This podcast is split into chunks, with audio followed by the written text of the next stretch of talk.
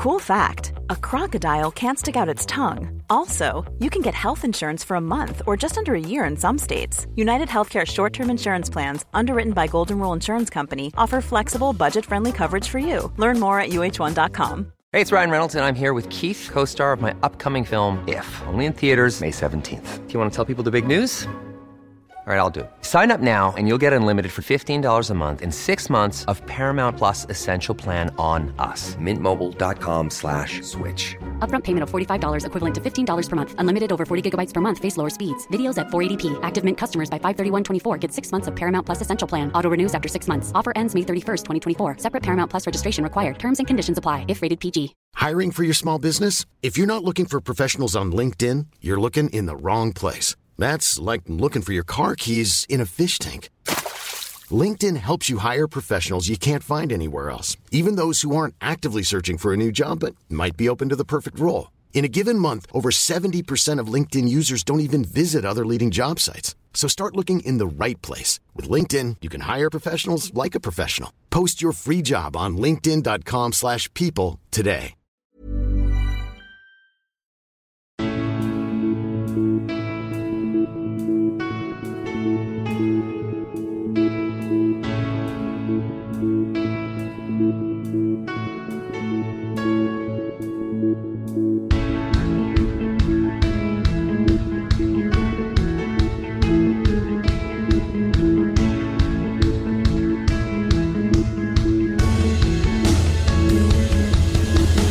Bienvenidos a Alineación Indebida. La nieve, la bella nieve cayó sobre media Inglaterra en esta tarde de domingo, sobre Manchester, sobre Leicester y donde obligó a suspender un partido. En Burnley, la sonrisa nunca desapareció de la cara de Sean Dyche, sin embargo, como tampoco lo hizo de la de Jürgen Klopp después de los cuatro goles que marcó el Liverpool al Southampton. Eddie Howe, tras perder en el Emirates, mucha razón de sonreír no tendría, sobre todo cuando el Norwich está volviendo a parecer un equipo de fútbol, y de fútbol partidazo acabamos teniendo en Stamford Bridge. Hablamos de todo eso, de Andy Carroll, de Michael Owen, respondemos a vuestras preguntas y mucho más hoy en Alineación Indebida. Y para hablar de todo ello están tres fabulosos invitados presentes junto a mí. El primero de ellos, Borja García. ¿Cómo estás, Borja? Hola, hola Ander, ¿qué tal? Eh, pues muy bien, estoy aquí. Lo único que estoy aquí que está el, el router del cobertizo que va un poco a pedales, también, te, también te lo digo, ¿eh? Sí. Hay, que, estirarse un poco más con la, con la conexión con ATT, si te, si te parece, Ander, porque, Sí. porque no sé yo si vamos a durar el, el podcast entero, ¿eh? Pero, pero por lo demás, eh, pero por lo demás bien. Además, este, este fin de semana he ido al vivero a elegir el, el árbol de Navidad que vamos a poner aquí en, aquí en la puerta. Ajá. Y, y bueno, bien, bien, vamos a irlo ya irlo plantando, decorando y esas cosas que tanto te gustan, así que por lo demás, eh, por lo demás bien. Maravilloso, maravilloso. También tenemos hoy la visita de la voz de la Premier League en España, Fran Guillén. ¿Cómo estás, Fran? Hola compañeros, ¿cómo estáis? Un placer estar de nuevo por aquí. Ay, el placer es todo nuestro, Fran. Y finalmente, recién llegado de Stanford Bridge, es Manuel Sánchez. ¿Cómo estás, mano? Hola, ¿qué tal, chicos? Eh, muy bien, muy bien, la verdad, como siempre, corriendo. Lo bueno del día de, de hoy es que he podido coger eh, cena directamente de Stanford Bridge, así que hoy me ha permitido la esclavitud de Ander poder comer incluso antes de grabar este podcast, lo cual les agradece tener ahí por lo menos 15 minutitos de descanso entre el látigo de unos y el látigo de otros. y, O sea, María Y- Granovskaya dando un poquito de gañote para poder entrar en alineación indebida. Sí, bueno, eh, en realidad es que lo que me tenía que haber comido antes del partido, pues me lo he dejado para cenar, o sea, así un poco, así un poco lamentable. Pero... Yo, la vez que estuve en Stanford Bridge acreditado, recuerdo un gran catering, ¿eh? Sí, no sé sí, sí. si los Sí, mejores sí. de la Premier. Sí, lo hemos comentado Sí, sí, con sí. Manu varias veces. Sí, sí, sí. Eh, Manu es muy, muy fan del catering de Stanford Bridge, ¿a que sí? Sí, sí, sí. eh, y además Claro, eso, mira, amante- Stanford Bridge mira qué bien que va, pero a Watford mira qué bien sé que se queda en casa. ¿eh? Que no, que quise ir, que no pude. Coño. Que le negaron la acreditación Ya. al final. Sí, bueno, ya, claro, claro, ahí a última hora pidiéndolo y tal. porque- Pero bueno, ya pero bueno, que estuve hace un mes en Watford y sí, la, es verdad que el catering era mucho peor, o sea que, que parte de razón Borja tiene. Maravilloso, maravilloso. A ver, sí hay Eh, que reconocerlo, ¿eh? O sea, si tampoco, si muchos hemos ido a muchas cosas por el gañote y por el catering, o por la mochilita, o por el regalo, o, o por lo que den. ¿eh? Hombre, Claro. eh, cierto es que si tienes que elegir entre ir a un Arsenal Newcastle y a un Chelsea Watford, siempre te tira más ir al, al Chelsea. Claro, sí, sí, sí, Además tienes el Stanford Bridge un poco más cerca de casa, ¿verdad? Bueno, más o menos igual. Más o menos igual, vale, bien. Aunque es verdad que si vas a ver al Newcastle, a lo mejor, pues yo que sé, puede pasar algo inesperado, ¿no? Desaparezca alguien, no sé, cosas de ese estilo que también, pues a veces eh, se pueden. ¿No? Pues te puede tirar un poquito. Claro, pues sí, sí, sí, eh, total y absolutamente. Vale, y con esto nos vamos ya con el partido en cuestión de este domingo por la tarde, el que cerraba la jornada de la Premier League en este fin de semana. Chelsea 1, Manchester United uno, un partido muy interesante entre dos de los grandes equipos de, la Premier League, a pesar de que el Manchester United, pues esta temporada más o menos. Em, el Chelsea, excelente, excelente en muchas de sus facetas. Eh, bueno, arrinconando al Manchester United, haciéndoles defender bastante atrás. Dentro de ese contexto, el United se ha repelido bien, ha mantenido bien el tipo. Y en la segunda parte, em, balón para arriba y lo han cazado entre Sancho y Rashford a, a Jorginho, que ha cometido un error. Se ha adelantado el United, pero no han sabido terminar de capitalizar y al final, pues con tanto bombardeo del Chelsea sobre el área del United que estaba concediendo un córner tras otro, acabó llegando un penalti de Wan-Bissaka y el empate a uno también, en este caso de Jorginho, redimiéndose de su fallo anterior, un tramo final... Qué maravilla el gol del United, eh, que, bro, qué, qué, poesía, qué maravilla, magnífico, Vamos a empezar por ti, Borja, ya que sé que te, ha gustado tantísimo ese gol, este empate a uno, un partido que ha terminado pues esto con esa vibrancia final de a ver quién se le llevaba el encuentro, finalmente empate a uno, eh, ese gol y el partido, Borja, ¿qué, qué te han parecido? No, tampoco tengo, tampoco tengo que decir mucho, lo, dejo a los profesionales, a los que salvo, a los que saben de esto, solo, solo diré que mucha presión, mucha, mucho tal, mucha máquina, mucha que bien, tal, que bien posicionado, como tal, patapún, te lo comes, te meten un gol. Así es. Me falta una mención ahí al Brentford, ¿eh? ahí por algún lado. Ahí. Y al Brighton y al Leeds. No, no, no, no, no, el Brentford no, no, no, no. En este, en este caso el, no, el Brentford lo, lo, lo dejaremos. El, el, del Brighton, al Brighton le tengo, contento me tiene el Brighton, contento me tiene el Brighton, precisamente esta, esta semana. Llegaremos al Brighton Leeds, también partidazo de, de la jornada. Pero vamos, dejo, se lo dejo a los profesionales, se lo dejo a los profesionales que saben, que saben de estas cosas. Eh, Fran, eh, tu valoración del partido, de este Chelsea-Manchester United, en el que el Chelsea tenía muchas bajas, pero como equipo tan depurado y genial que son, pues han hecho una gran actuación, sin embargo, pues han quedado sin, la victoria final. Eh, ¿Cuál es tu, tu visión de lo que ha sido el choque? bueno, nadie lo va a recordar ahora, o por lo menos menos gente de la que lo hubieran recordado si hubiera perdido el United, pero a mí el partido que plantea Carrick me parece esperpéntico. Con el tribote Matic, Fred McTominay, eh, encefalograma plano a la hora de crear, eh, mete a dos tipos de banda jugando como referencias arriba, los dos pobres están perdidísimos. Eh, Sancho, a pesar de que marca, vuelve a hacer un partido bastante justito y el gol, como bien habéis dicho, viene ni siquiera de un pase largo, es que se la estaba quitando de encima Bruno. Viene de un despeje, boleón, eh, tal cual. O sea, lo que quiero es que vaya lo más lejos posible y es la sobrada de Jorginho de intentar bajar una pelota con el empeine pinchándola cuando eres el último hombre, lo que le da vida a un United que, bueno, pues hoy ha aparecido que estaba en un partido de Copa de la Liga y que en vez del United era el Colchester United, en vez del Manchester United, porque realmente ha ido con mentalidad de equipo muy pequeño. Si viene Ragnick finalmente va a tener que trabajar mucho, eh, sobre todo para adelantar líneas, para ser un equipo, bueno, un, pelín eh, más propositivo. Eh, Cristiano en el banquillo, además de inicio también. No sé, al final ha tenido premio y es verdad que eh, pues eh, de milagro no ganan también, porque si no cometen ese penalti tonto, igual el Chelsea se hubiera estado dando cabezazos contra el muro del United todo el partido, porque sin que sirva de precedente, los centrales, Lindelof y Belli, han hecho un buen partido. Es cierto. Pero eh, por lo demás, yo creo que muy poco que echarnos a la boca del United, que encima estaba a punto de perder en el último segundo, porque si metes a Rudiger, todo el trabajo se va por la borda. Total. En fin, yo creo que ha sido un, empate bastante injusto. Sí, totalmente. Eh, mano, ¿cómo, ¿cómo se ha vivido ahí en vivo? También hacía mención ahí, Fran, a, Cristiano. Tenemos que hablar de Cristiano también. Eh, valoración del partido. Bueno, creo que mmm, Carrick ha dejado a Cristiano en el banquillo porque daba por hecho que Cristiano no iba a presionar como sí lo podría hacer Rashford, por ejemplo, y ha preferido dejarle en el banquillo y meterle, creo que su plan de juego, y creo que lo firmaba todo, eh, todo el United era aguantar el 0-0 hasta el minuto 60-65 y a partir de ahí meter a Cristiano y confiar en que, marcara, en que marcaran un gol, porque la producción ofensiva del equipo durante la primera parte ha sido nula. O sea, prácticamente no han hecho, no han hecho nada y han tenido la suerte de que Jorginho pues, le ha ido la pinza en un control, han marcado han marcado ese gol, incluso ha trastocado cierta, en cierto modo. Hay que estar ahí, ¿eh? Hay que estar ahí para coger ese balón y marcarlo, ¿eh. La definición de Sánchez es muy buena, ¿eh? El, sí, sí, sí. el quiebro que le hace a Mendy, el engaño y cómo se la mete es muy, muy bueno. Hay un momento, chicos, en el descanso en el que la realización de la Premier pone el típico gráfico de posición media de los jugadores durante la primera parte. Y en ataque, o sea, ponía eh, ataque-defensa. En la parte de ataque, Bruno Fernández, Rashford y, y Jadon Sancho estaban en el centro del campo. En la media de posiciones ofensivas del equipo. Es que yo creo que eso te dice lo que ha sido la primera parte del United.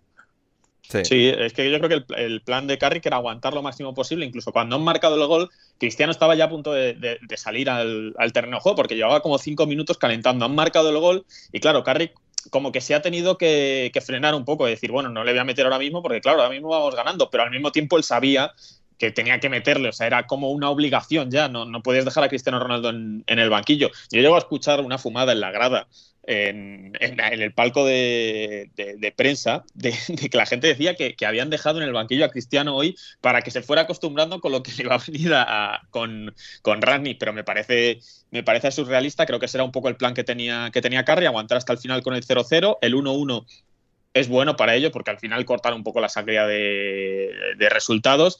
Es obvio que el, Chelsea pues le venía ha merecido ha merecido ganar. Me ha sorprendido que han nombrado a McTominay hombre del partido. Por eso ha sido una cosa pero dantesca, ¿eh? Vamos a ver. Sí, sí.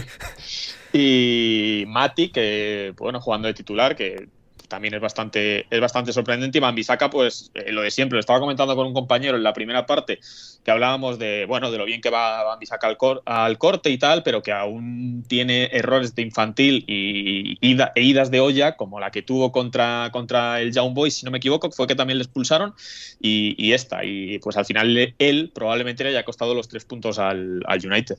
Hmm. De todas maneras, el, estamos ante eh, llevamos tres semanas, un mes, eh, que le meten cuatro en cada partido al United, que queman la defensa, que no sé tal, pues Carrick lo ha solucionado. Eso sí, no, ha sido humillado como ha sido humillado por Manchester City y Liverpool mm. en las semanas anteriores. Hubo risas la semana pasada, hubo risas el miércoles, ¿no? Cuando dije que yo creo que yo que le veía posibilidades al United contra el Chelsea. Sí, hubo, hubo, cierto cachondeito. también es verdad que dije que, y contra tu persona, es cierto. Claro, y también es verdad que yo puse como, eh, como, como ejemplo de que Cristiano podía marcar y etcétera, etcétera. Algo dijiste un hat-trick. ¿Qué, se siente, ¿Qué se siente al ver eh, el nombre Cristiano dos Santos Aveiro en, eh, por debajo, debajo de esas rayitas que, que significan los titulares? Pues te, no te voy a engañar, que lo estaba, lo estaba pensando cuando, cuando estaba yendo al campo y he puesto el tweet desde fuera de Stanford Bridge y tal, etcétera. Digo, nada, esto es lo típico que ahora no juega, ¿sabes? Y ya quedo yo mal.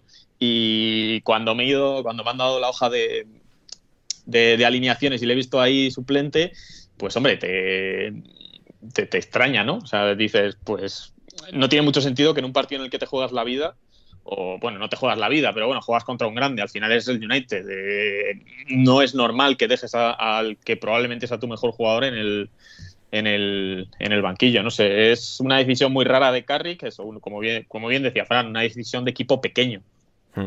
Eh, Fran, eh, bueno, el United quiere eh, romper un poco ese caparazón, volver a ser el Manchester United y no es oficial todavía a esta hora de domingo por la noche, pero está aceptado como un hecho por todos que Ralph Ragnick va a ser el nuevo entrenador del Manchester United hasta final de, temporada. Una contratación, un movimiento muy estimulante. A mí la verdad es que me causa bastante emoción. Creo que puede ser muy, muy divertido porque, bueno, es algo como totalmente distinto a lo que hemos tenido en estos últimos tiempos. Creo que también el aspecto de Solskjaer a nivel narrativo y de análisis del equipo ya era un poco pues un poco redundante y lo de siempre y tras no conseguir dar ese paso en la evolución del equipo, traer a alguien tan chocante con todo que es pues, un revolucionario en muchos sentidos, eh, tanta gente, Klopp, Tuchel y tantos otros le consideran ellos, le consideran como tal, en, sobre todo en el fútbol alemán. ¿Qué clase de impacto, qué clase de efecto crees que puede tener Ragnick en este Manchester United? Bueno, es un tipo que eh, no le suena al gran público porque, claro, eh, eh, no ha estado bajo los grandes focos, no ha entrado al Bayern, no ha entrado al Dortmund, no, ha estado jugando Champions todos los años, pero es el culpable de poner en el mapa a dos proyectos como Hoffenheim y como Leipzig. Y, bueno, es quizá ese, tipo de figura que tiene más predicamento entre los profesionales del fútbol que entre el aficionado. Habrá mucha gente en Manchester que habrá escuchado a Ralph Ragnick y habrá dicho, ¿y este señor quién es? Eh, y luego habrá leído a Jurgen Klopp hablando de que es un gurú. Eh, eh, hoy hubiera sido bonito, por ejemplo, verle contra Tuchel, que también es pupilo suyo.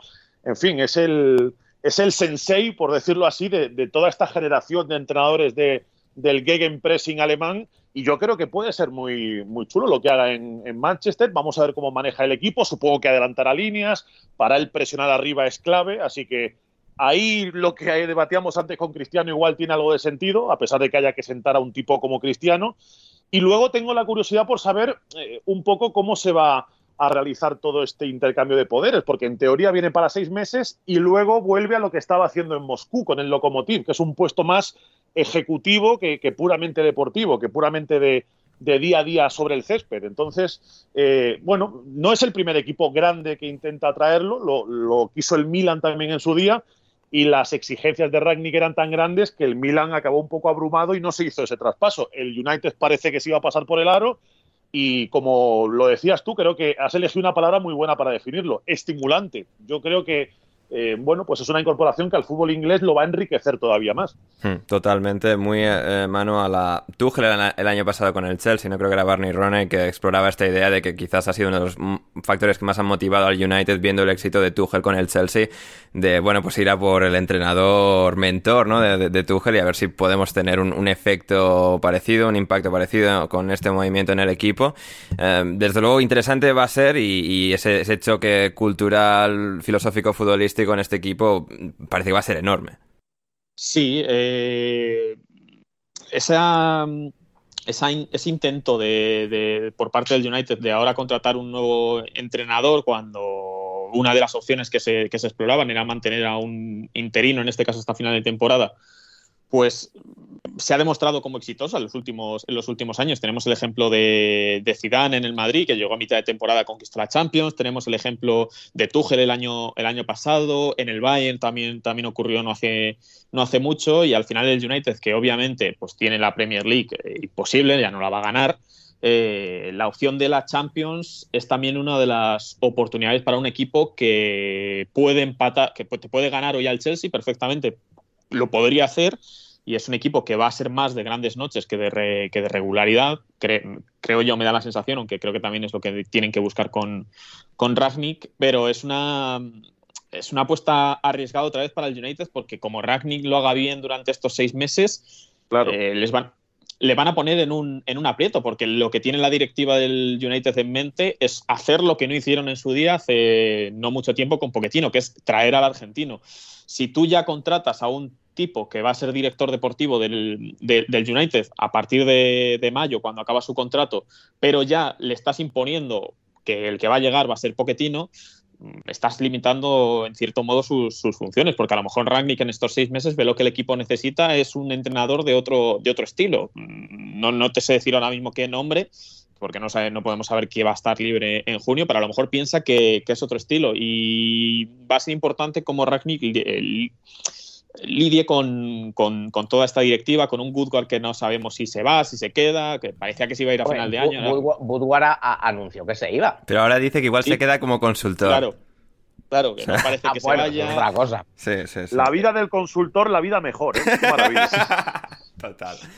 Total y absolutamente. Eh, muy bien, y con esto nos vamos al otro equipo de Manchester, al Manchester City, que ganó 2-1 al West Ham, que ha ganado 2-1 al West Ham esta tarde de domingo. Borja eh, Guardiola contra su buen amigo David Moyes, que esto parece mentira y una, de estas parejas que no pegan mucho, pero Moyes y Guardiola son muy, muy amigos. Y en esta los talentos, los talentos que se unen. Los talentos, las grandes mentes del, fútbol, las grandes mentes del fútbol, los grandes intelectos. Y bueno, un West Ham que aguantó el tipo, más o menos, aguantó la ventisca del Manchester City, tuvo algunas ocasiones un golazo final ya en el tiempo, entre comillas, de la basura de Lanzini, que ya no hubo tiempo para eh, construir sobre él, pero eh, bueno, pues más o menos se mantuvo y el City pues, estuvo incluso bajo la nieve y esos impedimentos. a Cancelo dando pases increíbles, a Marés eh, brillante arriba, Gabriel Jesús también siendo un arma muy decisiva para, para, el City y bueno, un día más en el que el City, pues incluso un, un partido más complicado como ha sido este, ha sacado la papeleta adelante. Sí, partido complicado porque un rival que viene, que viene evidentemente en, una fase positiva y que, es, y que está, en buena forma, está obteniendo buenos resultados, más luego evidentemente la que estaba cayendo en Manchester, que estaba cayendo la del pulpo. estaba empezó a nevar bueno desde, desde los primeros minutos y ya hemos visto que las condiciones no eran no eran las mejores. Buen partido yo creo del como bien decías del, del Manchester, del Manchester City. Y un partido en el que sí ha sido una derrota pero yo creo que es bueno ya casi no sería una sorpresa, posiblemente, ¿no? Pero que ha demostrado lo que ha crecido este West Ham, ¿no? Porque en otra, en West Ham, David Moyes, tal, pues en otros años a lo mejor nos esperábamos que, saldría precisamente a esperar atrás, a encerrarse.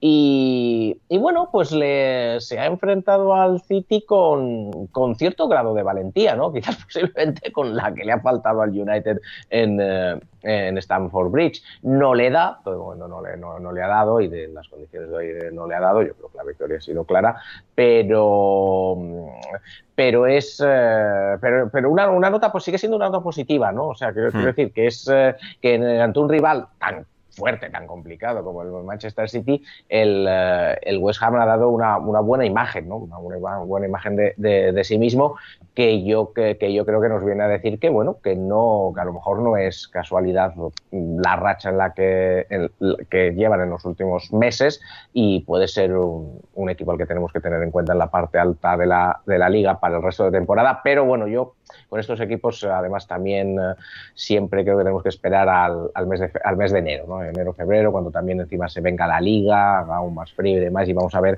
cómo responde ese fondo de armario de esa plantilla. Hmm. Lo, bueno es que Mois no lo está utilizando mucho, es decir, ficharon bien y todos estos buenos fichajes que hicieron, Alex Kral, Nicolás Blasic, de momento están en el banquillo, em, esperando, esperando su, su momento. Em, Fran, en cuanto al City, da un poco la impresión parecida hace un año em, del City cuando empiezan a arrancar. Este año no han tenido como ese bajón con el que empezaron la temporada pasada, pero ante la falta de un 9 este año nuevamente, el, año pasado Agüero estaba, pues bueno, estuvo la mayor parte de la temporada lesionado, en esta ocasión ni siquiera está. Eh, gol de Gundogan, gol de Fernandinho, Rodri también la semana pasada, el que sea el equipo, bueno, tan coral como es siempre, pero con esa pegada desde segunda línea de los centrocampistas siendo decisivos delante de la portería, hace que es que, aunque no esté esa referencia de 9, sepan desatascar los partidos de una u otra manera y, y una vez más las sensaciones que son imparables. Sí, es clave. Que funcionen esos jugadores para Guardiola es clave porque no tiene una referencia arriba. Ni siquiera está dándole minutos a Liam Delap, que mucha gente pensaba en pretemporada que iba a contar para la órbita del primer equipo, pero no tiene absolutamente a nadie ahí. Y el City se tiene que nutrir de esos jugadores talentosos que tiene en banda, en tres cuartos, para empezar a poner la velocidad de crucero. Y normalmente cuando el City pone la velocidad de crucero, mala noticia para sus rivales, porque es que empieza 3, 3, 3, 3 en Premier y es muy difícil eh, seguir su estela. Hoy el Chelsea, eh, por lo pronto, se ha dejado dos puntos. Sigue siendo líder en solitario, pero ya con una ventaja mínima, porque el City sigue siendo esa máquina pisonadora que, que una y otra vez gana los partidos y los saca adelante. Yo sigo pensando que igual en enero tenemos noticias, porque me parece que es clamoroso que al City le hace falta un 9 y me parece que es clamoroso que hay un tipo en el Tottenham que lleva 12 partidos y un gol en Premier, que es Harry Kane ni uno más depresiones ese hombre que, goles. Claro. Ni uno está con la cabeza puesta en su equipo, ni los otros tienen el jugador que quieren. Yo, sinceramente, eh, lo he comentado alguna vez, y creo que alguna vez incluso en Twitter también lo he posteado, que eh, me parece que si fuera un poco inteligente Daniel Levy, viendo el, el percal que tiene alrededor, con entrenador nuevo, yo preferiría sacarle todavía un buen dinero a Kane. A lo mejor no llegas a las cantidades que tenías en verano, pero sí le puedes sacar todavía tres cifras. Yo creo que a 100 millones llega el City y con esos 100 millones, oye, Blaovic, Skriniar, puedes fichar dos, tres jugadores que a Conte le van a agradar mucho y que van a estar a tope con el proyecto. Es que ahora mismo eh, Harry Kane creo que está eh, muy fuera mentalmente. Es la frase esta siempre que se dice de cuando un jugador dice que se quiere ir, es que ya se ha ido. Pues con Harry Kane se cumple al 100%. Y para mí esto sería un win-win para todas las partes. El Tottenham estaría más contento, Kane estaría más contento y el Manchester City necesitaría para mí la pieza eh, que, falta para completar el puzzle de equipo favoritísimo a todo. Hmm, la joya de, la corona. Eh, Manu, pregunta de un oyente de Rodri, que es muy una pregunta muy para ti. Eh, ¿Creéis que el City West Ham ha sido un homenaje a Maradona, ya que hace unos días fue el aniversario de su muerte? La verdad es que Rodri está pidiendo aquí que aparezca la Audiencia Nacional para, para o sea, no decías el otro día que tú Arroba policía. como- claro, es que el otro día dice Ander que él actúa aquí como de defensor para que no acabemos en la, en la cárcel. No, luego dije, que me da- está- luego dije que en realidad me da igual. O sea, Ya, no, ya lo veo, por eso ¿Pero qué va a hacer de preguntando de esta defensor? ¿Pero qué va a hacer de defensor? Si le gusta más el barro que... Defensor, no, censor, censor. Sí, sí, sí. No, o sea, que acto, eh, que sí, bueno, que actúo así como el responsable de- del podcast. Sí, sí, sí. No es responsable, ni es responsable. sí, sí, sí. O sea, Hombre, bueno, la verdad es que- Ahí, ahí- ahí está bien Ander, eh, también te digo. Él es de la escuela de que hablen de mí, aunque sea mal, ¿no? O sea, cuanto Claro, más no. polémica y más barro y tal haya, mejor. Ahí, ahí. Que, eh, hombre, mejor homenaje este de la, de la nieve en Manchester que el de la camiseta del Nápoles, que me ha parecido verla en un par de, en un par de vídeos en, en Twitter y me parecía bastante fea. Sí, sí, sí, eso, eso es cierto. Eh, bueno, Ojo, pero es de Armani, ¿eh? Es de Armani Ojo. y eso ya Tremendo. te da un, Sí, te da un un plus de clase.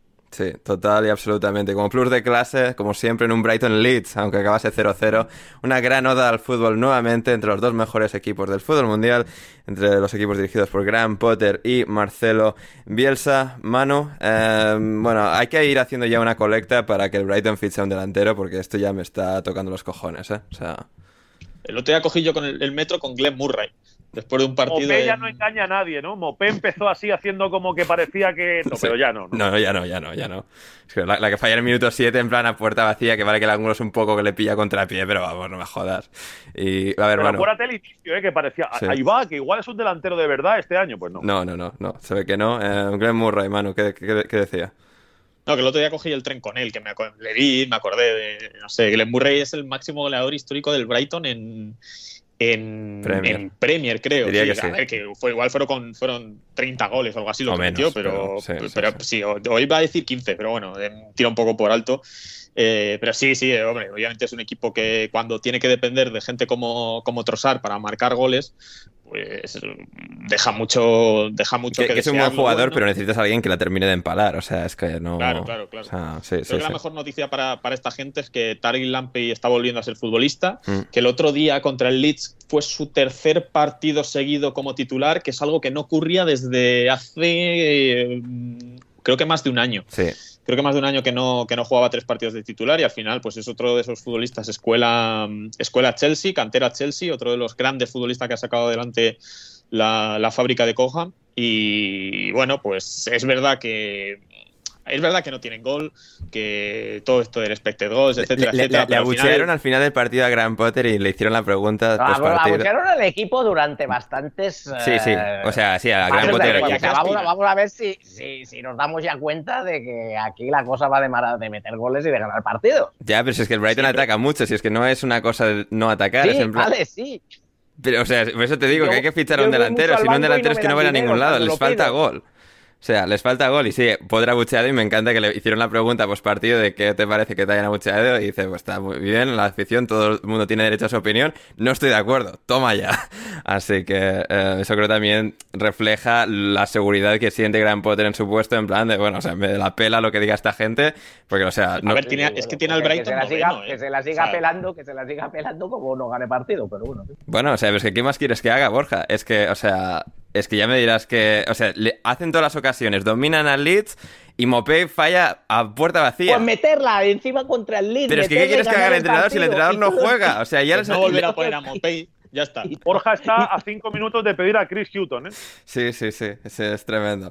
Eh, pero bueno, a ver, Borja, eh, a ver, que Gran Potter luego también, eh, o sea, el, con el, el movimiento de los Rainbow Laces también, o sea, que, que aquí estás odiando a Potter solo por No, odiarnos no, no, no, no. a nosotros, si- pero... si yo, o sea, si yo, si yo, si, es que, si es que la cosa es que, o sea, no ha habido, posiblemente este ha sido el partido que cuyo resultado más me haya dolido esta semana, porque, hombre, por un lado, por un lado está bien, porque los dos grandes equipazos del fútbol mundial, nuevas estrellas de la Copa de Europa, acabaron con un 0-0 ahí de, que luego dirán que vendrá alguien a poner a poner el a poner el autobús y tal.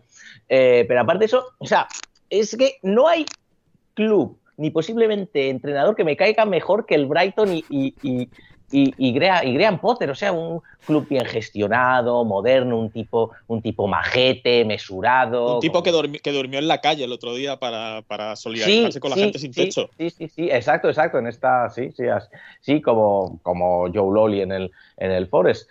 Eh, ya la entonces... metido, ¿eh? Ya ahí, Oye, joder, me has dado una asistencia, me has dado una asistencia buenísima, porque estaba, pero, pero sí, se, sí, puede apoyar se puede apoyar también esto sin dormir en la calle, ¿no? O sea, nos, venimos un poco arriba a veces. Es que no les dejo la Premier, es que la Premier quería, o sea, la, la, asociación para los en contra o, para destacar que, que, existe esta, que existe gente que se ha quedado sin hogar de la pandemia, eh, una organización benéfica intentó que el día del Boxing Day jugaran los equipos con todos los equipos con la equipación de fuera y, y dijo la Premier League que no, que no, que es obligatorio que los equipos de casa jueguen con la primera equipación y que no podían hacer eso. Entonces, bueno, pues algunos como el Brighton Todas las flipadas que se hacen con las camisetas visitantes y tal, y no, ahora vamos a poner esta camiseta y tal, y no, aquí es como, es obligatorio, no, nos obliga, nos obliga eh, Dios en el testamento, es como, bueno. estuvo bien la Premier porque les tiró ahí un poquito la puya, les dijo, bueno, esto no lo podéis hacer, pero lo que podéis hacer es dos jornadas al año, os permitimos que cambiéis el sponsor por, por uno de, por una acción caritativa. en plan de quitáis el, banco, las casas de apuestas, todo esto que tenéis en la camiseta y os ponéis la,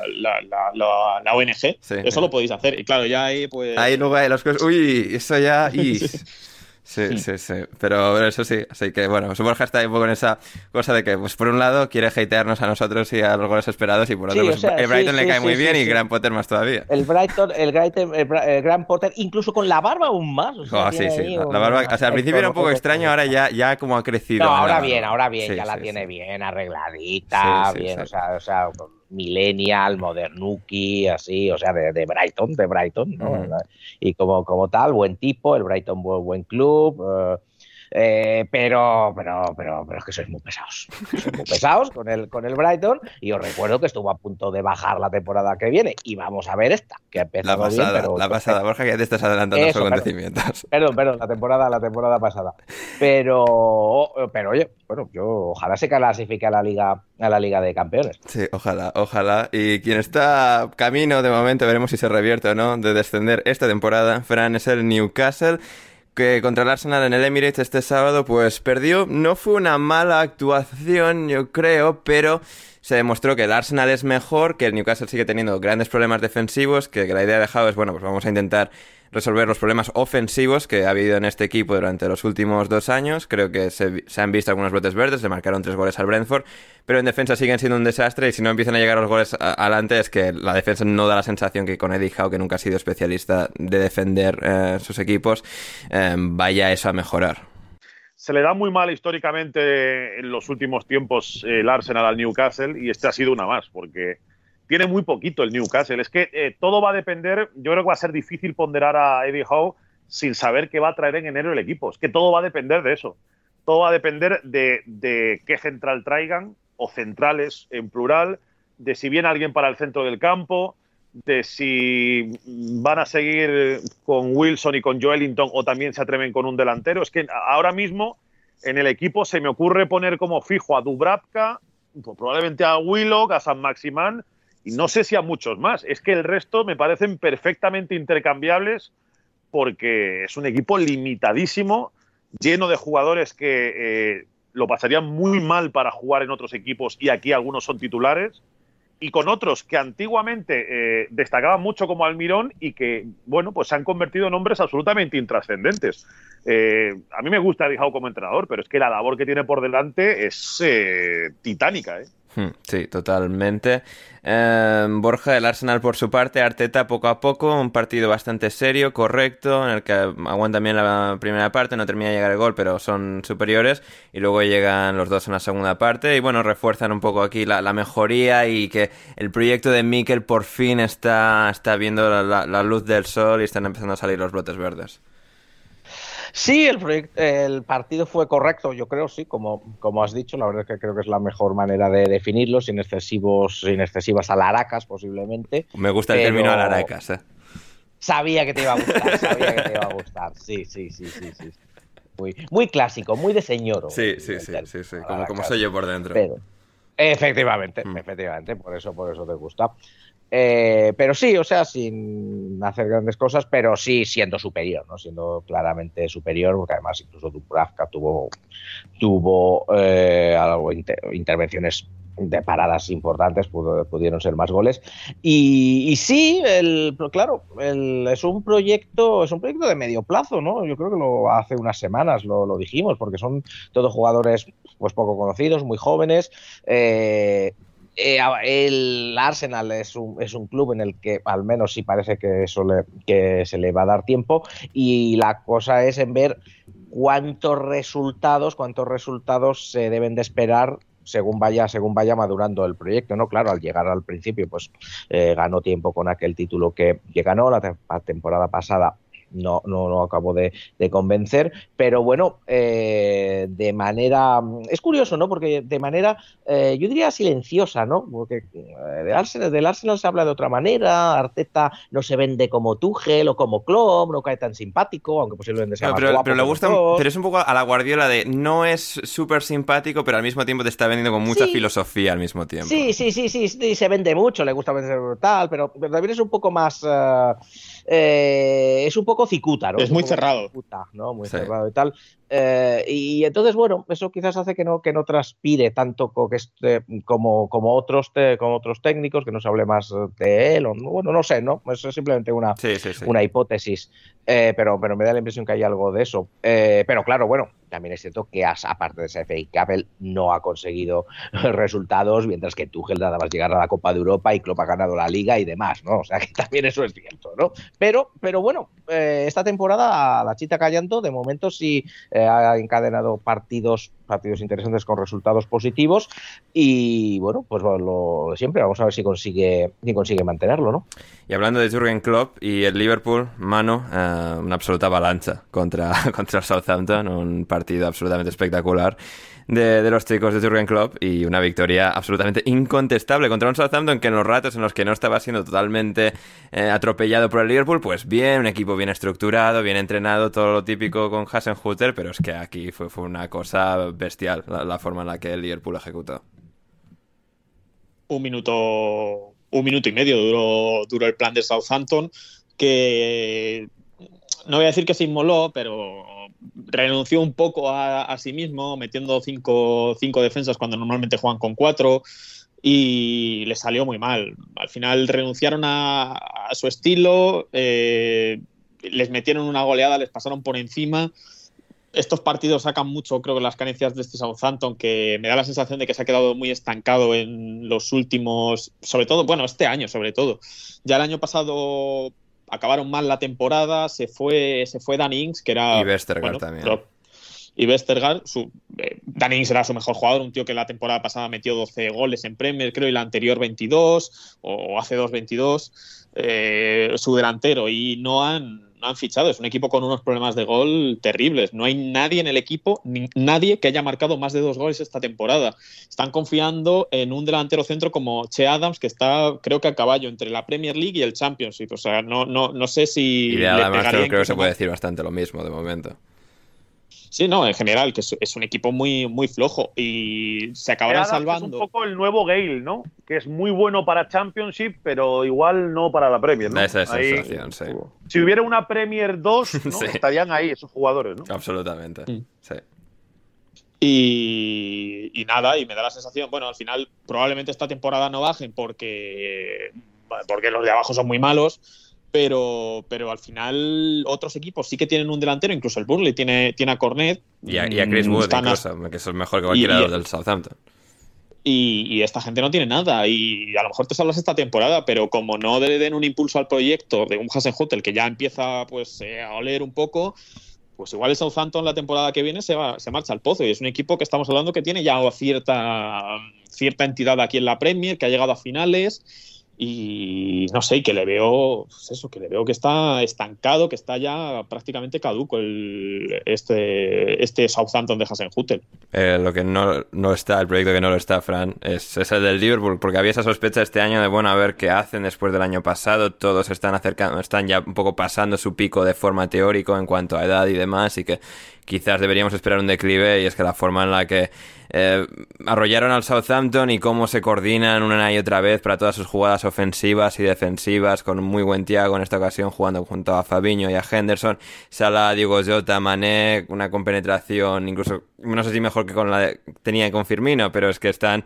a un, a un nivel pletórico. Sí, sin duda. Eh, para mí el Rubicón es la Copa de África.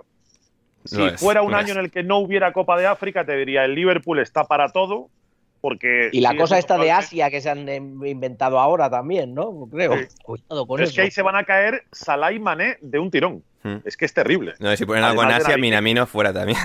Así que- Claro. Y, Sí. No, perdona, la, eh, la de Asia no, perdona, Vale. perdona, perdona. Eh, la Copa Árabe. que creo Ah, que la está árabe, ahí. sí, sí, mira. También. Ah, sí. claro, No sé sí, si vale. a Salah o no. Bueno, ya va a ser eso interesante. Pero sí, Fran, decías respecto a es un equipo que, que me crea dudas en cuanto a la unidad B.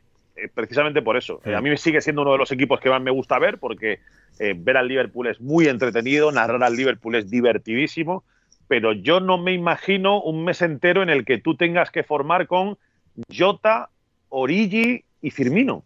Uf, eh, la diferencia de eso a poner a Jota, Salah y Mané creo que es tremenda. ¿eh? Y, y probablemente ahí haya partidos que sacas con estos tres bichos que con los otros, que con la unidad B, no lo tienes tan fácil. Así que es un año particular para el Liverpool. No, muy, muy particular. Y bueno, de momento se está recuperado a, Van Dijk también, que marcó el 4-0 contra el Southampton, que no lo celebró y además quedó como más chulo todavía el no celebrarlo, porque no lo celebró, pero tenía esa sonrisilla de, joder, qué, buenos somos, qué buenos soy. El gol que acabo de meter de, de de Alexander Arnold centrando. Y sí, veremos, veremos, porque todo el resto de piezas son fantásticas. Veremos si pueden sobreponerse a un golpe como el de eh, no tener a Sala y a Mané durante 3-4 semanas en enero. Y hablaba Fran ahí, Borja, de lo divertido que es eh, narrar al Liverpool. Bueno, luego tenemos al Crystal Palace y al Aston Villa, que bueno, fue un partido, vamos a decir, de trincheras, de trincheras, en el que, bueno, pues el Aston Villa tuvo acierto con Target, que dio en la Diana, eh, con John McGinn. Estaba esperando esta introducción desde que vi el partido. Maravilloso, maravilloso. Gracias, gracias, gracias. No, no, no, no, no, no os merece. Si, si alguno de nuestros oyentes no, no, no ha entendido la referencia porque no habla bien inglés, mi enhorabuena. Y, o sea, felicidades por, por librarte. Luego McGinn Pero el es que te juro, Manu, te juro, Manu, que según vi ayer Match of the Day, lo dije, lo, lo pensé, lo pensé. De hecho, dije, si no lo dice, tendré que decirlo yo. Y sí, sí, sí, no, no, he, llegado, he llegado yo. son mejores que los chistes de, de, de polla, o sea, del, del Sí, este del sí, Championship. sí. O sea, que por lo menos estamos yendo un poquito para arriba. Sí, sí, sí. Igual que el Aston Villa, que el juego no me parece que haya cambiado mucho todavía y, y no sabría explicar mucho más allá de, bueno, pues la, la moneda ha caído desde el lado de, la cara para, para Steven Gerrard. Eh, no sé si Borja, si es haber prohibido el ketchup, las ganancias marginales que nos han enseñado eh, equipos deportivos como el Sky Ciclismo y tal, que marcan la diferencia, pues igual es lo que ha sucedido aquí con Gerrard y el Villa. Eh, a ver, es que el, el Aston Villa en realidad, eh, lo único, lo malo, malo entre comillas, claro. Bueno, no entre comillas, no, malo era, ¿no? Pero que tampoco había, era que había perdido pues como cuatro o cinco partidos, ¿no? Pero venía de una buena Sí, temporada. estaba compitiendo, no era en plan que le estaban pasando por encima Claro. tampoco. Exacto, ¿no? O sea, no, no, no era. Vale, sí, había perdido, claro, ¿no? Los, perdió y han querido eh, cambiar esa, esa dinámica, pero como bien dices, no les pasaban por encima, ¿no? Entonces, a lo mejor un poco bueno que estén un- los jugadores un poco más, eh, estén, un poco, estén un poco mejor. Eh, también les, les faltó durante algún partido, les faltó McKean, les, fal- les faltó Maticas. Eh, y, y yo, y no, es, yo es verdad lo que dices, es que tampoco veo que haya habido grandes cambios, ¿no? Eh, hombre, porque eh, sí me llamó la atención, no sé en lo- en el partido anterior, pero desde luego en este último, eh, si no recuerdo mal, Emi, buen, eh, perdón. Eh, sí, Emi, Emi, Muy buen día en el banquillo. No, fue titular tampoco, no Mm. fue titular tampoco Sí. eh, ¿no? que siempre se vea que porque no salía y tal, pues tampoco varió en eso mucho más. Eh, entonces, pues sí, yo creo que son pe- pequeños detalles. Eh, puede- también pueden ser los rivales, simplemente, ¿no? Claro. Sí, Crystal Palace no tuvo su día más inspirado tampoco, ni, ni Olise, ni Zaha, y Gallagher que estuvo bien, pero no terminó tampoco de tener ese, su momento definitorio, y el Vila pues lo aprovechó bien. A mí sí me ha llamado una de las cosas que me ha llamado la atención, claro, no, yo no, la verdad es que tampoco he seguido, no he seguido la carrera de, de Steven Gerrard en, en Rangers. ¿No has visto todos sus Es- partidos de, en la Scottish Premier League? No, no los he visto. Vaya no, por Dios, qué pena. Lo siento, lo siento mucho. Para, para eso espero que haya alguien que lo haya hecho. Eh, pero pero ha- sí me ha llamado, me ha llamado mucho la atención eh, la manera en que tiene de. mm, Bueno, pues su manera de ser, de, de- de hablar. eh, muy. Como muy seca, ¿no? Como muy Sí, serio en sí. las entrevistas, muy seco, muy, herme- muy hermético. No sé si eso se transmitirá en, eh, en la dirección de- del equipo o no, pero es algo que, que me ha llamado la atención, eh, ¿no? quitando el ketchup y la mayonesa, imagino que sí, pero... Sí, por eso, ¿no? O sea, que, que- que eso es lo que te iba a decir, que yo creo Esto que ya es postureo, ¿no? Lo del ketchup y la mayonesa. Ya lo hace, lo hizo uno y ya todos le van a seguir. Sí, parece esa. ser. Sí, las guerras culturales de- del ketchup, o sea, es tremendo esto. Ahora, Sí, o sea, es para, sí, es aquello de decir yo aquí mando, soy el que mando, soy el que más mando y, y- y- y voy a demostrar que mando en una tontería como quitar las salsas, ¿no? No en, en haceros jugar bien, ¿no? Necesitamos una revuelta con la del Madrid de los Galácticos con Luxemburgo cuando les quitó el vino. ¿eh? Alguien que, que lidere esa revuelta por, la, por el ketchup y la mayonesa. Sí, total, sí, sí. Es que no, no, no puede ser, nos están atropellando Conte y, y Gerrard con, con estas cosas, con esta con estas prohibiciones. ¿eh? Pero bueno, ya cuando pues, les echen, llegará el siguiente entrenador, lo volverá a instaurar, tal. o igual Gerrard se llegan a la Europa League o lo que sea. Vea, os voy a dejar, voy a dejar que comáis un poco, que disfrutéis de, de la vida. Pero sí, va a ser interesante. No es interesante lo que comentaba Borja. Así que Gerrard siempre, y como jugador en entrevistas y tal sobre el campo era otra cosa, pero eh, fuera. Claro, exacto, justo, eso es lo que más me ha llamado la atención. Pero sí, pero fuera del campo siempre ha tenido esa, esa presencia como muy, muy seca, muy distante, muy así como um, inquebrantable, que no, no te dice mucho, pero, pero sí, va, a ser interesante cómo se desarrolle este, este equipo. Y también eh, el equipo del ex entrenador de Aston Villa, que es el Norwich ahora, Dean Smith, empate a cero con el Wolverhampton.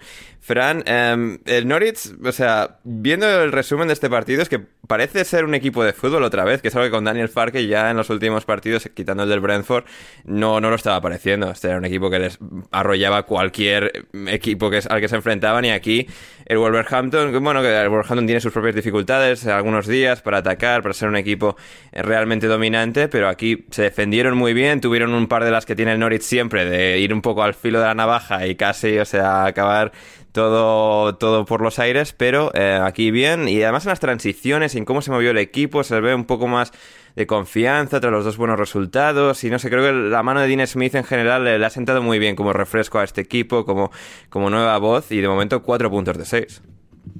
Sí, yo pensaba que no, en su día que no echarían a Farke, porque en el Norwich las cosas ya sabes que suelen ser bastante eh, conservadoras en cuanto a, a grandes volantazos, pero eh, Estaban tan mal que algo tenían que hacer en algún momento. Claro, sí, al final eh, están tocando algo y bueno, pues eh, está dejando destellos Brandon Williams, que me volvió a gustar bastante. Eh, arriba Rashika tiene mucho talento, si mezcla bien con Puki creo que pueden hacer, eh, bueno, pues las cosas bien. Norman, que ha sido probablemente el mejor este año del Norwich, no hizo un gran partido y aún así no le echaron demasiado de menos. Es verdad que el Wolverhampton estaba adelante con muy poco en ataque, ¿eh? porque mal partido de Juan Hichan, eh, bastante discreto también Raúl Jiménez. Como esta temporada no están teniendo ese arma de Adama Traore, que anda un poco en el ostracismo eh, autoproclamado casi, porque, porque no cuenta demasiado para Bruno Lash, pues partido muy plano del Wolverhampton realmente ante un Norwich que yo no sé si le va a dar para salvarse, pero que sí que parece un equipo eh, que ya no se ve como alguien eh, contra el que casi todos los más o menos fuertes eh, sacan los tres puntos paseándose, sino que eh, la gente va a tener que empezar a sudar para ganarle al Norwich. Sí, y eso es lo importante. Y eso es gracias al Leeds, ¿eh? ¿no? Que, que perdió contra ellos. Eh, sí, eh, Por- el Leeds les enseñó el camino. Ah. Claro, o sea, otra victoria más para Bielsa. sí, Sí. otro- sí, Bielsa, Bielsa como siempre, salvando, salvando al Norwich. Así es, no, si el Norwich se salva, victoria moral para, para Bielsa. O sea, esto, esto es así. A ver, Es más, es más, No, te voy a perdió, decir una perdió, cosa. perdió. Eh, Hay que decir que perdió el Norwich con el Leeds. Me he equivocado yo. Pero bueno, marcó un gol el. No, pero por el eso el, Norwich, el Leeds ya- les enseñó lo que- el camino. Es decir, les ganó. Bueno, mira, chicos, esto es como hay que hacerlo. Y ya desde ahí. No, para es, arriba. es más, te voy, te voy a decir una cosa. Yo es que creo además es que si se salva el, si se salva el Norwich y baja el Leeds, Va a ser, va a ser una, nueva, una nueva lección histórica de Marcelo Bielsa. Total y absoluta. O sea, pero total y absoluta, Borja, no te quepa ni una duda. Y también Richard Jolly, eh, con una observación muy interesante, que si el Norwich vence al Newcastle este próximo martes, eh, tendrán el mayor número de puntos en Premier League en el mes de noviembre. Con lo cual va a ser interesante ver cómo Daniel Farke y Dean Smith eh, comparten el premio a entrenador del mes después de haber sido ambos despedidos en el mes de noviembre. Así que sí, sería eso muy interesante, ¿verdad, Mano? Además sería, eh, viene muy bien porque si acordáis, si os acordáis, el entrenador del mes de, agosto fue Nuno, que también se fue a la calle. o sea, que serían unos premios del mes muy, muy interesantes los de esta temporada. Mm, mm, sí, sí, totalmente maravillosos. Eh, y veremos si se va a la calle en algún momento o no. A ver, el equipo está, está muy mal, está muy mal y aquí volvieron a, caer. Es el Everton, es el Everton eh, Fran de, de Rafa Benítez contra el Brentford. Bueno, un partido de fuerzas más o menos iguales, un Everton con muchas bajas, que ya tenía una plantilla relativamente debilitada entrando en esta temporada, que empezó bien, pero que a la que se han empezado a ver las costuras con el paso de las semanas y de las jornadas. Aquí un Brentford no especialmente brillante, pero muy aguerrido, muy competitivo, marcando ese gol en el primer tramo de, de Ivan Tony, y a partir de ahí, pues demostrando que, que es un equipo muy serio, muy sólido, muy capaz, incluso en contextos algo adversos. El Everton que no terminó de encontrar la chispa y para casa que se fueron con un 1 a 0 todos. Decepcionante eh, por ahora, y mira que yo soy eh, muy de Benítez en el sentido de que, oye, creo que es un tipo que siempre coge proyectos y los hace eh, equipos sólidos, equipos competitivos, pero me está despertando poquísimas sensaciones. Este Everton, poquísimas ganas de seguirles, de ver sus partidos.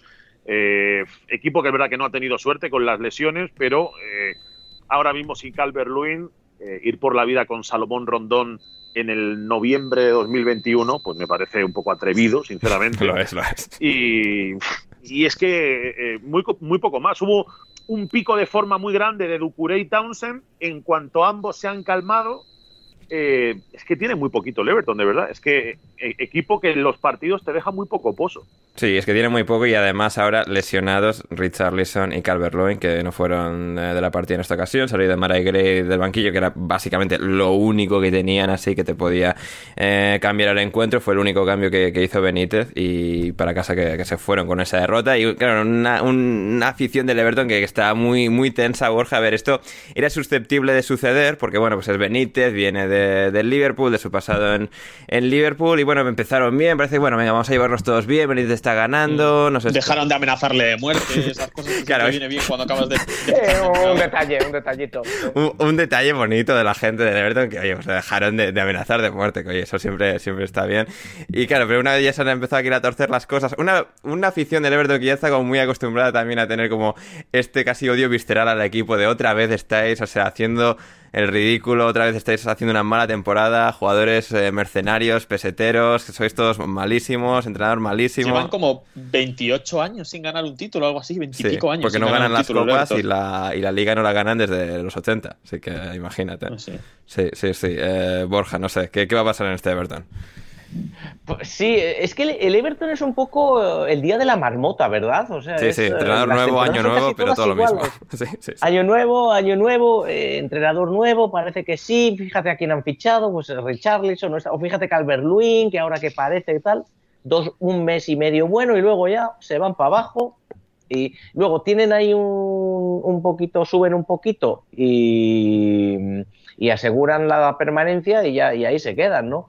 Y la verdad es que sí, ¿no? Benítez no, no, no es que haya bueno, pues sí, no, no, ha hecho gran cosa de momento. No sé si es cuestión de que darle más tiempo o, no, pero, eh, pero tiene toda la pinta de que va a ser una, una, temporada muy, una temporada muy parecida. Y luego, claro, yo no sé si eh, si el hecho de, ser eso, pues de ser un equipo mediocre, en el, sentido de, mediocre en el sentido de como, creo que ya lo he dicho alguna vez aquí, como decía un profesor mío de Derecho Comunitario, hay que aspirar a la honesta mediocridad. La honesta mediocridad, sí, sí. A la honesta mediocridad, es decir, estar ahí, bueno, pues, pues bueno, en una media también, ¿no? Ni bajar ni subir, pues ahí seguimos todos los días y tal, y, y pues eso, y nos volvemos para casa, dormimos y nos levantamos al día siguiente La honesta, a ser malo, pero no muy malo. Exacto. Sí, pero, pero honesto, pero honesto. O sea, tampoco pretendiendo, queriendo hacer creer que eres más y tal. No, bueno. Pues a lo contrario al Leeds. ¿Perdón? Lo contrario al Leeds. Sí, efectivamente. O lo contrario al Brentford. O lo contrario al Brentford. O lo contrario al Brighton. Eh, pero eso, que lo que te decía es que eh, al ser unos eso, de momento eso parece, ¿no? Es, claro, es que es uno de los ex grandes del top 6, eh, tiene un estadio grande, quieren hacer uno nuevo que lo quieren hacer pero nunca lo hacen, pero no sabemos qué va a pasar con ellos, es un histórico y demás, pues está, eh, está ahí, pero luego cuando, que es a lo que iba, cuando a su entrenador, en ese caso Ancelotti o, o, el año pasado, o ahora pues Rafa Benítez, le llega una oferta, hombre, Ancelotti era el Real Madrid, claro, pero no, pero pues, pues tampoco se lo piensan mucho, ¿no? Y eso es a lo que yo quería llegar, si, si no se está convirtiendo en ese club que bueno, que está ahí y tal, pero está casi de paso para mucha gente y al final pues así es eh, muy difícil intentar construir algún proyecto que lo, que lo suba hacia arriba, ¿no? Claro, el problema... La ventaja que tiene ahora Benítez es que a él el Madrid no se lo va a llevar ahora, eh, a final de temporada. sí. Eso podemos casi descartar que seguro que no va a pasar. Igual el Barça sí se tuerce mucho lo de Xavi. Ni el Liverpool, pero ojo con el Valencia, ¿eh? ojo, ojo, igual ahí, igual en Valencia, igual ahí. Alguno en Newcastle pensará que, que por qué no lo han echado hace un mes, ¿no? También, claro, sí, sí, porque en Newcastle... Ahí estarían todos contentos. Sí, sí, en Newcastle le, siguen, le siguen adorando. Y claro, el problema del Everton también, y ya para cerrar con esto, es que ahora, después de todos estos años que ya han sido bastante mediocres, después de muchísimas inversiones que ahora encima tienen que pagar los platos rotos de toda esa inversión fallida, tanta de ella, y claro, es como ahora, porque pues Townsend y Gray, lo único en lo que ha gastado un poco de dinero ha sido poquísimo, y ahora es como, bueno, una plantilla ya peor de los últimos años que ya ha sido bastante decepcionante. el ambiente ahí va, a ser difícil de gestionar. Veremos si Rafa Benítez es capaz de hacerlo. Y quien sí, parece que, parece que va mejorando poco a poco, al menos en esta semana consiguiendo un triunfo importante porque las cosas parecían también estar revolviéndose un poco en, el ambiente general del club. Es el Leicester, es el Leicester que ganó en esta ocasión 4-2 al Watford bajo la nieve, más que en Manchester todavía. En, Leicester sí que cayó la de Dios, como decíamos antes. Y, sí, eh, un partido interesante, muy alocado, muy salvaje, de área a área. Un poco de, bueno, aquí no nos vamos aquí a hacer juego de posición y a fliparnos mucho con los pases porque no vemos nada. Vamos a intentar ir para arriba todo lo posible. Y el Leicester acertó cuatro veces y el, el Watford dos. Eh, Fran, no sé, alguna, alguna valoración del regreso de Ranieri al Leicester en esta ocasión, de una importante victoria, tres puntos para, para el Leicester. Ranieri, yo tengo la pedrada de que eh, tiene mejor equipo de lo que mucha gente cree a sus órdenes. Eh, yo llevo escuchando todo, todo, el año el Watford es una banda, el Watford candidatísimo junto al Norwich a ser los dos principales equipos descendidos. Eh, yo creo que donde tiene una banda es arriba, en los despachos, donde tiene a gente que da unos bandazos deportivos increíbles. Pero a mí, eh, yo veo jugadores en el campo eh, que me gustan mucho. A mí, Joshua King me gusta, Emmanuel Dennis me gusta mucho, y ojo a los números que va haciendo el nigeriano, ¿eh? que yo creo que lleva ya, debe llevar ya como 5 o 6 goles y otros tantos asistencias también este año, jugando en el Watford, en la jornada número 13. Hmm. yo creo que si tuvieran un poquito más de calma en el proyecto y, y, dejaran que se asentaran más los entrenadores, el Watford aspiraría un poquito más, porque eh, creo que se pueden sacar más cosas del equipo de lo que parece. Eh, en el Leicester me quedo con buenas sensaciones de Madison, sobre todo, que hizo un gran partido y que era uno de los que echábamos en falta este año. Había jugadores del Leicester que no estaban dando la talla, eh, muchos miraban a Soyunju, a Casper Michael, otro de los señalados era Madison y Madison ha hecho probablemente el mejor partido del año para él. Hmm, dos asistencias, un gol, también doblete de Jamie Bardi, otro de Mola Lukman, también una asistencia de, Johnny Evans, que bueno, es casi más asistencia del bueno de Troste Kong, porque santo Dios, ese intento de despeje que deja el balón a Bardi y bueno, eh, Franco, no a Bardi, sino a Madison, eh, mencionado a Madison para, para rematar al Watford. Borja, bueno, de, alguna valoración, alguna opinión de, este partido bajo la, la, bella nieve y bueno, pues el Leicester eso recuperando un poco a sus jugadores bajo, bajo el frío y las, eh, y las eh, intempestivas condiciones meteorológicas? Sí, ha, caído una buena, ¿eh? Ha caído una sí, buena. en el jardín tienes, tienes la mínima acumulada. Eh, sí, la tengo, la tengo. La tengo. Yo, yo he tenido suerte de salir esta mañana, de salir esta mañana a correr y ha sido al poco de llegar a casa, a partir de las 3 aproximadamente, ha empezado a caer ha empezado a caer y ha estado toda la tarde. ¿eh? R que R, que, no, paraba, y venga, más y más y sí, más. Sí, más y más y más. Y, claro, bueno, pues eh, lo bueno es que eh, ha sido sin, sin ventisca, ¿no? Entonces imagino que, bueno, han podido limpiar y demás, pero la verdad es que la, el, sí, sí, han sido unas condiciones bastante malas, lo cual ha hecho, yo creo, como bien decías, para el, ha hecho que el partido haya sido un partido, pues eso, mucho más de, mucho más de ida y vuelta, mucho más con, como hay que hacer en esas condiciones, ¿no? Más de, pase largo y demás, de intentar eh, ese tipo de cosas, más que para frase preciosista y conducciones, y eso ha hecho que sea un partido interesante eh, de, un, de dos equipos que están, pues sí, en, eh, intentando volver a encontrar sensaciones, ¿no? Yo diría, los, los, dos. Y sobre todo el, y sobre todo el, el, Leicester, que, bueno, claro, después de haber hecho una, dos buenas temporadas que nunca llegan allá hasta arriba del todo, sí que es verdad que tenía, que empezaba a haber eh, ruido en torno a Brendan Rogers, lo cual es, eh, es curioso. Ya en tres semanas, yo creo que hicieron un buen partido con los suplentes. Que estuviste presente, además, en Leicester para ver el partido contra el Legia de Varsovia. Quisiste sentirte Manu Sánchez por un día. Efectivamente, sí. O sea, ¿de qué razones? bueno, pues porque, porque eh, había entradas y fuimos y fuimos allí a verlo. Ahí, ahí estuvimos. Pasar la tarde, a pasar la noche de jueves. Sí, a pasar la noche de jueves en Leicester. No había, no había nada mejor que hacer. Vimos como los aficionados del Legia de Varsovia se, se pegaban con la policía, lo cual era bastante previsible también, por otro lado y el partido por lo menos fue, fue entretenido. Tuvimos ahí, tuvimos uno, había también bastante buen catering, lo cual no, no está mal. Y bueno, pues eso, pues allí, allí estuvimos. Eh, pero eso sí, que ya te digo, el partido, bueno, lo, jugaron bastante bien y ahora van recuperando sensaciones. Eh, lo único es eso, ¿no? Que el, el equipo sigue siendo un poco irregular, ¿no? Tiene que, vamos a ver si consigue eh, hilar unos cuantos resultados y retomar confianza. Hmm. Me hace gracia del Leicester también que tiene a dos defensas titulares del Southampton de la temporada pasada que son Vestergaard y Bertrand. Bertrand creo que está lesionado, Vestergaard es suplente, vamos, no están jugando ninguno de los dos, así que eh, bien, no los tiene el Southampton y tampoco eh, saca mucho uso de ellos el Leicester, pero bueno, cuatro goles y tres puntos de los zorros de, Brendan Rodgers. También teníamos una pregunta de, un oyente, en este caso de um, Juan Di, ¿quién creemos que será más recordado en la historia del Leicester, si Brendan Rodgers o Claudio Ranieri? Manu, eh, bueno, hombre, a ver, es que tampoco, o sea, Rodgers eh, lo puede hacer muy, muy bien y llevarles a una Champions y tal, lo de Ranieri no va a ser superado en la puta vida. O sea...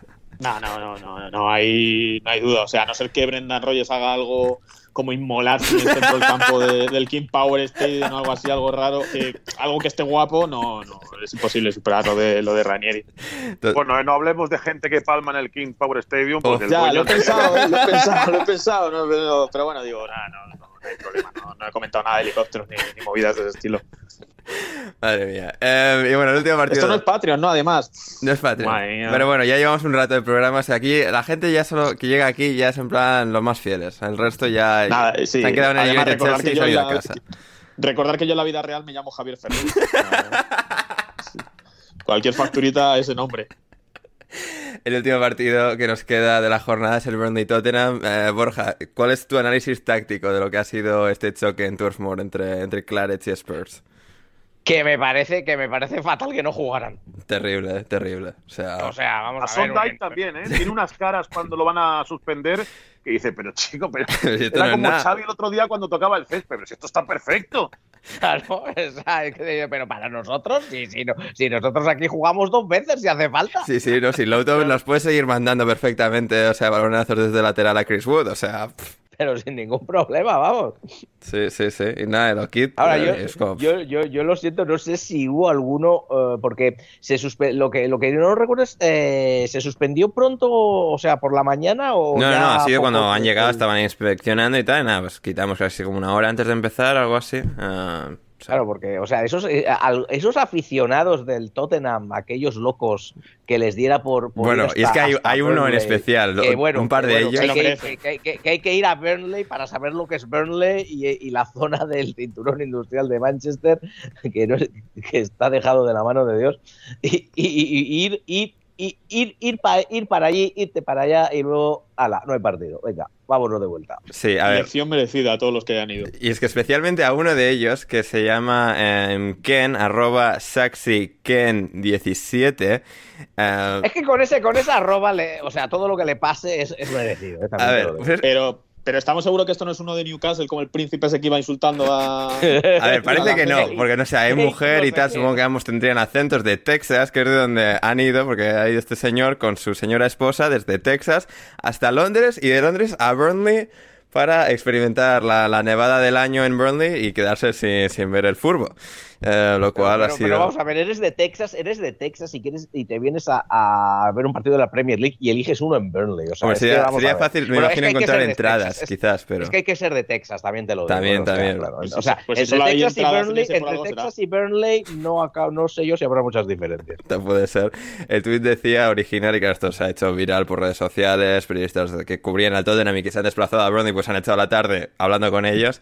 Eh, decía el tuit de Dallas a Londres a Burnley, casi estamos ahí, 31 horas sin dormir, eh, bueno, impulsados por café, eh, galletitas de queso y más café. Así que hay pues esto, que mucho frío y justo como se predecía, nieve, pero que bueno, que están, eh, o sea, emocionados por el partido y tal, claro, porque esto era todavía cuando se iba a jugar el partido. Luego, pues no se ha jugado el partido, pero aún así ellos, pues bueno, la experiencia y convertirse así, pues en los héroes de redes sociales durante, durante un día, este 28 de, de noviembre, ha sido, ha sido toda una También experiencia. te digo que eso no es lo más grave que pasó, que pasó ayer eh, como resultado de la nieve, ¿eh, Ander? Em, Borja, elabora, desarrollame. Te, te digo, te digo porque a nuestra querida amiga Patri Ojo. y a mí nos suspendieron nuestra visita al bosque encantado de Harry Potter en, eh, en- en Cheshire, en el sur de Manchester. Uh, tremendo, ¿eh? Hostia, o sea, ya, pero o sea, ya, ya el sábado estaba nevando y por eso em, suspendieron.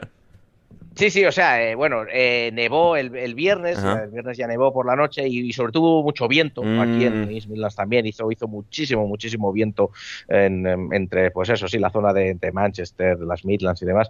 Y, y nada, y por la mañana, eso de mediodía, nos mandaron un correo diciendo que era, que se había suspendido. Vaya, joder, eso... Que lo había, o sea, que lo habían cerrado, que por safety, que por seguridad, que tal. O- que- o- o- que iba a otro- nevar. otros blandos, como, o sea, Exacto. los de la Premier. Pero, pero ¿qué era? ¿El, el- el bosque donde habían grabado la peli o, o cómo? No, una recreación en unos, en uno, en un bosque que hay en, en Cheshire, al, cerca de, de Warrington, al, al sur de Warrington, al sur de Manchester. Ahí hay un- un- un- una especie de, bueno, ¿no? un bosque, un parque, parque grande bosque, y han hecho una recreación del bosque encantado de Harry Potter y te cobran 40 libras por la entrada por ir. Y, Hostias. y, y nada, y ahí pues eso, pues habrá luces y, y habrá el doble de Hagrid y estará la araña gigante y ese tipo de y ese tipo de cosas. Pero no, no, no, no es donde lo grabaron, porque de hecho las escenas del bosque las grabaron en, en los estudios, en los estudios de Harry Potter en, en Watford está, está el bosque encantado también. Tremendo, tremendo. Estaba hablando con Duncan. Así que no, muy mal, muy mal, muy No, mal. ya. terrible, terrible, absolutamente terrible. Y no, ya para cerrar un dato sobre este partido, que estaba hablando con Duncan Alexander para ver si podíamos eh, descifrar cuándo había sido el último partido de Premier League que había sido suspendido de antemano por la nieve.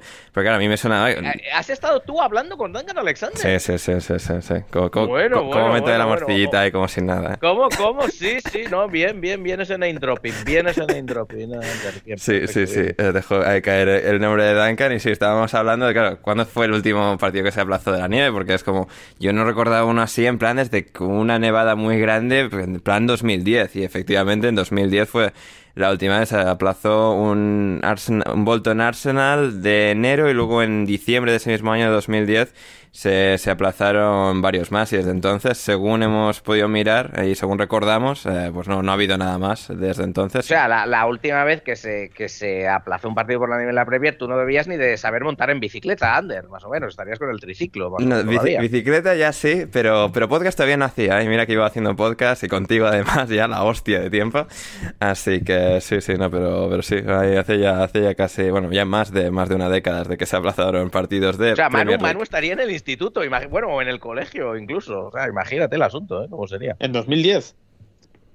Eh, en 2010 estaba eh, primero bachillerato, cuarto de la ESO, sí. Y ha, ha cambiado mucho, Míralo, o sea, has- has míralo, cambiado mucho. Míralo, en Toledo, en Toledo, ahí. No, me sigue saliendo la barba lamentable. El terror de las aulas. estamos, estamos prácticamente igual de mal. Pero ojo al tema de que, eh, de que era el Bolton. O sea, es que el Bolton. Madre mía. Sí, sí. no- O sea, sería el Bolton aquel probablemente de Martín Petrov y compañía, ¿no? Sí, el de ser esa última época de Premier League. Estaba Johan Elmander, em, Kevin Davis. Ali Al-Habsi, que ya tendría 40 años en aquel año, ¿no? Sí, eh, Jaskelainen creo que todavía estaba quizás y también con, con 40. Eh, sí, sí, sí, todo, todo ese, todo ese equipo. Muy bien, esto ha sido la jornada de la Premier League. Muy breve pausa musical y volvemos con Michael Owen, Andy Carroll, reformas del fútbol inglés y mucho más en alineación indebida.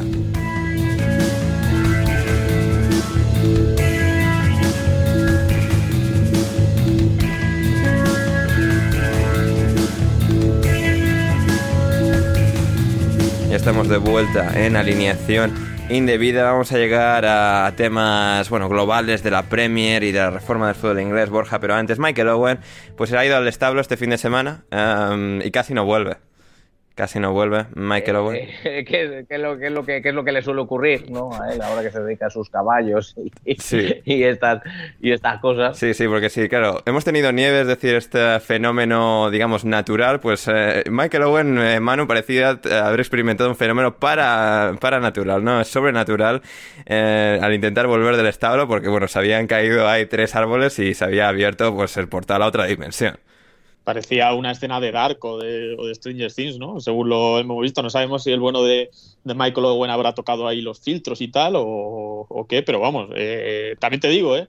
Que él se ha quedado detrás ahí haciéndole fotos mientras era su mujer, que era la que se acercaba ahí a, a mirar todas las movidas que estaba ocurriendo. O sea, que Sí, sí, hecho- exacto, eso, eso es verdad, ¿eh? Ahí, mucho ahí, voy a hacer fotos, pero va Si se comen a alguien, que se coman a mi mujer. Claro, y yo lo grabo y, y además igual, pues eso. Encima se- luego esto se lo vendo a Sky Sports y tal. No, bien, bien, bien. Bien Michael, ¿eh? Y luego, y luego, y luego ya una vez que le que quitan todo y tal, él sigue haciendo fotos ahí y tal, pone What a Team y vemos que son como seis o siete trabajando, pero él sigue haciendo las fotos. Porque a él no se le ve trabajando quitando los troncos. No, no, no. Eso desde luego. Pero que igual no. se hubiera lesionado, ¿eh? Michael, que era muy de, muy de esas cosas. Igual se hace un esfuerzo, se lesiona. Es verdad, era, era, era para protegerles a todos. Porque si encima se lesiona él, tienen que cargar con él encima. Es como eso ya, ya, ya sería demasiado. Pero bueno, ahí pues eh, esa, esa pequeña aventura que ha tenido Michael Owen este fin de, fin de semana, este viernes. Lo que no le pase al bueno de Michael. Sí, sí, sí, lo que no le pase a él y lo, además lo cuente todo como si fuese pues, lo más normal del mundo, porque Michael Owen lo de entonar para dar emoción a las historias, pues como que no, pero, pero no, bien, bien ahí Michael Owen y bueno, eh, Borja, eh, también bien la Premier League sacando unas cantidades ingentes de dinero de pasta de NBC en Estados Unidos para, bueno, un nuevo contrato de televisión en Norteamérica y que, bueno, pues les va a dar seguridad financiera que tanto han reseñado durante los próximos años. Pues mucho dinero. Mucho pues dinero. pero, pero, pero mucha pasta. Pero mucha O sea, pasta. Ha, vendido, ha vendido la, la Premier League los derechos por seis años en este caso. Creo que es desde el 2022 al 2028. Así es. eh, por unos eh, 2.600 millones de dólares, son aproximadamente 2.000 millones eh, eh, de libras esterlinas, 2.200 millones, eh, millones de euros. Eh, el contrato es por seis años. Eh, eh, para los, de, los derechos de, de transmisión de, de los partidos de la Premier League. Son todos los partidos, es decir, antes vas a poder ver todos los partidos, o sea, todos. No, pero es que ya, no, ya puedo, es que ya puedo verlos todos. Sí, sí, sí. Bueno, bueno, pero Voy a poder seguir Pero en todos. español, además, ahora también. Pero además, y además, exacto, además, muy bien ahí, además los vas a poder ver también en español porque en el contrato también han vendido los eh, derechos de con lo del comentario en español, que me parece una... Pero, o sea, ya Eh, tenían pero algo, una que igual, igual no todos los partidos, pero varios partidos en español ya retransmitían. Pero sí creo que ahora puede que sean todos ah, los, los- Sí, a mí me parece, a mí me, me parece una jugada interesante desde el, desde el punto de vista que evidentemente eh, su otro rival en el mercado norteamericano era la liga, que no lo estaba haciendo mal, eh, pero claro, el incluir los comentarios, el, el intentar potenciar que haya comentarios en, es- en, en español eh, para los partidos de Premier, pues es evidentemente el intentar querer comer parte de ese, de ese mercado hispano que, como bien sabemos, además en, el, en Estados Unidos es uno de los principales consumidores del fútbol. Este, este contrato es muy importante porque prácticamente dobla, no es exactamente la- el doble, pero casi casi el, el anterior contrato.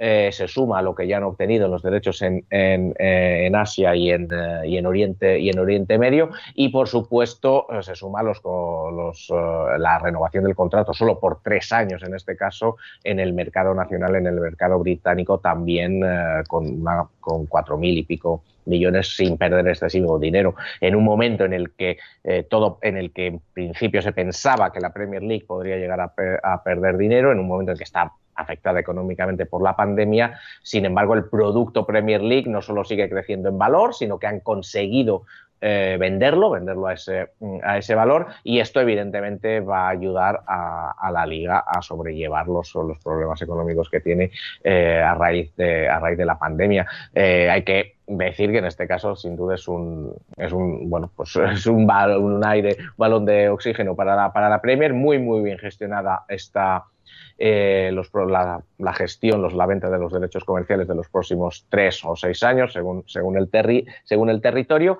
Y eh, lo único que nos queda por ver, eso sí, es la guerra por eh, cómo se van a repartir estos derechos internacionales. Mm. Porque eh, recordemos que esa fue, digamos, la última guerra que eh, Richard Scudamore quiso, quiso tener dentro de la Premier League antes de dimitir y bueno, que luego ya le buscaran sucesor, aunque han tardado bastante, ¿no? Y sabemos que el top 6 quería que no se reparta de manera tan equitativa. Y lo importante de estos derechos es que estos derechos internacionales eh, sí, que se sí que se reparten de manera totalmente equitativa. No es como los de los derechos nacionales, que es parte sí equitativa, pero otra parte según cómo lo hagan eh, los equipos. Eh, entonces vamos a ver si eh, se sigue de esa manera o no, los grandes quieren cambiarlo o no. Esa es, yo creo, la segunda parte de este partido, porque ahora, evidentemente, hay una tarta mucho más grande que repartir. Hmm. Totalmente, y así, pues bueno, eh, Ken y Brandy, sé que son los nombres de las dos personas, esta es la pareja que han ido de Texas a, Burnley, Ken y Brandy Saxton, que podrán seguir viendo la, Premier League en, NBC. Um, claro. Sí, sí, sí. Que además. Eh, no tendrán que ser a Burnley. Sí. Por ejemplo, y además que NBC tiene muy buena reputación, o sea, cómo han hecho la cobertura la Premier los últimos ocho años en Estados Unidos y em, todo el repertorio de gente que han mantenido y cómo han hecho toda la producción televisiva. Es algo que siempre hay muchas críticas en general a muchas cadenas televisivas de cómo cubren el fútbol aquí y NBC sí que ha sido una de las que más éxito en cuanto a popularidad y aceptación de la crítica ah, han tenido y también pues esto la... Es interesante que se hayan impuesto en la en la en la, en la lucha, vamos, en la, en la lo diré, demonios, eh, en la subasta. Esa es la, subasta. buscando. Eh, en la subasta que ha ido a dos rondas. En la segunda ronda se han impuesto a ESPN, a Disney, a Disney ESPN, que, que estaba apostando por el, por, el deporte europeo, pero sin embargo NBC se ha, se ha impuesto a ellos. Sí. Y la verdad es que es bastante importante. Además, yo creo también porque posiblemente pueda alcanzar una mayor cuota de mercado eh, dentro del. Bueno, cuota de pantalla más que de mercado dentro de Estados Unidos. Mm, total, totalmente. Además, NBC ya había perdido el hockey sobre hielo contra ESPN y pues aquí era en plan de tenemos que mantener esto porque es uno de nuestros productos insignia y lo han, lo han podido mantener. en Fran, te, te van a llamar de Telemundo, te han llamado ya de Telemundo para este nuevo contrato de televisión y hacer los comentarios en español?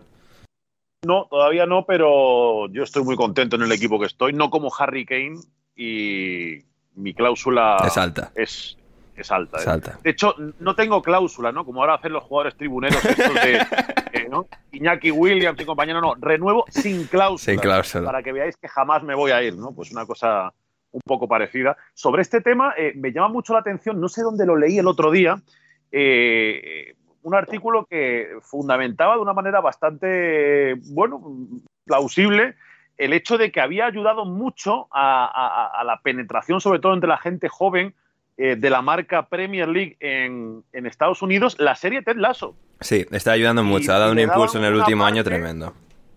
Claro, una parte del éxito, digamos, de que la Premier eh, saque tantísimo dinero en Estados Unidos por sus derechos, eh, eh, el mérito se lo daban también a Ted Lasso, eh, parte, de, parte de ese mérito. Y, creo que es interesante, bueno, pues funcionar un poco así, ¿no? Que, bueno, pues si a los jóvenes no les gusta como tal el fútbol, ¿no? Esto que siempre se dice de los partidos son muy largos, la gente solo ve highlights, pues démosle un producto que les guste a partir del cual puedan entrar en la Premier, a ver partidos de 90 minutos y a seguir la competición si eso de verdad ha ocurrido así, me parece una maniobra genial. Sí, total y absolutamente. Y una de las cosas. una de las cosas.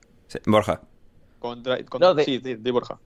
No, te iba a decir que eh, si eso ha sido así, bueno, la verdad es que no lo, lo sé, pero eh, lo que sí que es, plausible, y al final las cosas, podemos decir, suelo decir, las cosas no pasan por casualidad, es que, y, eso que la Liga, la Liga Española tiene muy grandes, muy buenos profesionales ahora en su departamento comercial, haciendo cosas muy buenas, ¿no? Pero, pero sigue siendo importante eh, ver, saber, ver cómo la Premier League eh, eh, consigue estos contratos y consigue eh, estos, valores no por casualidad, sino porque entienden el mercado.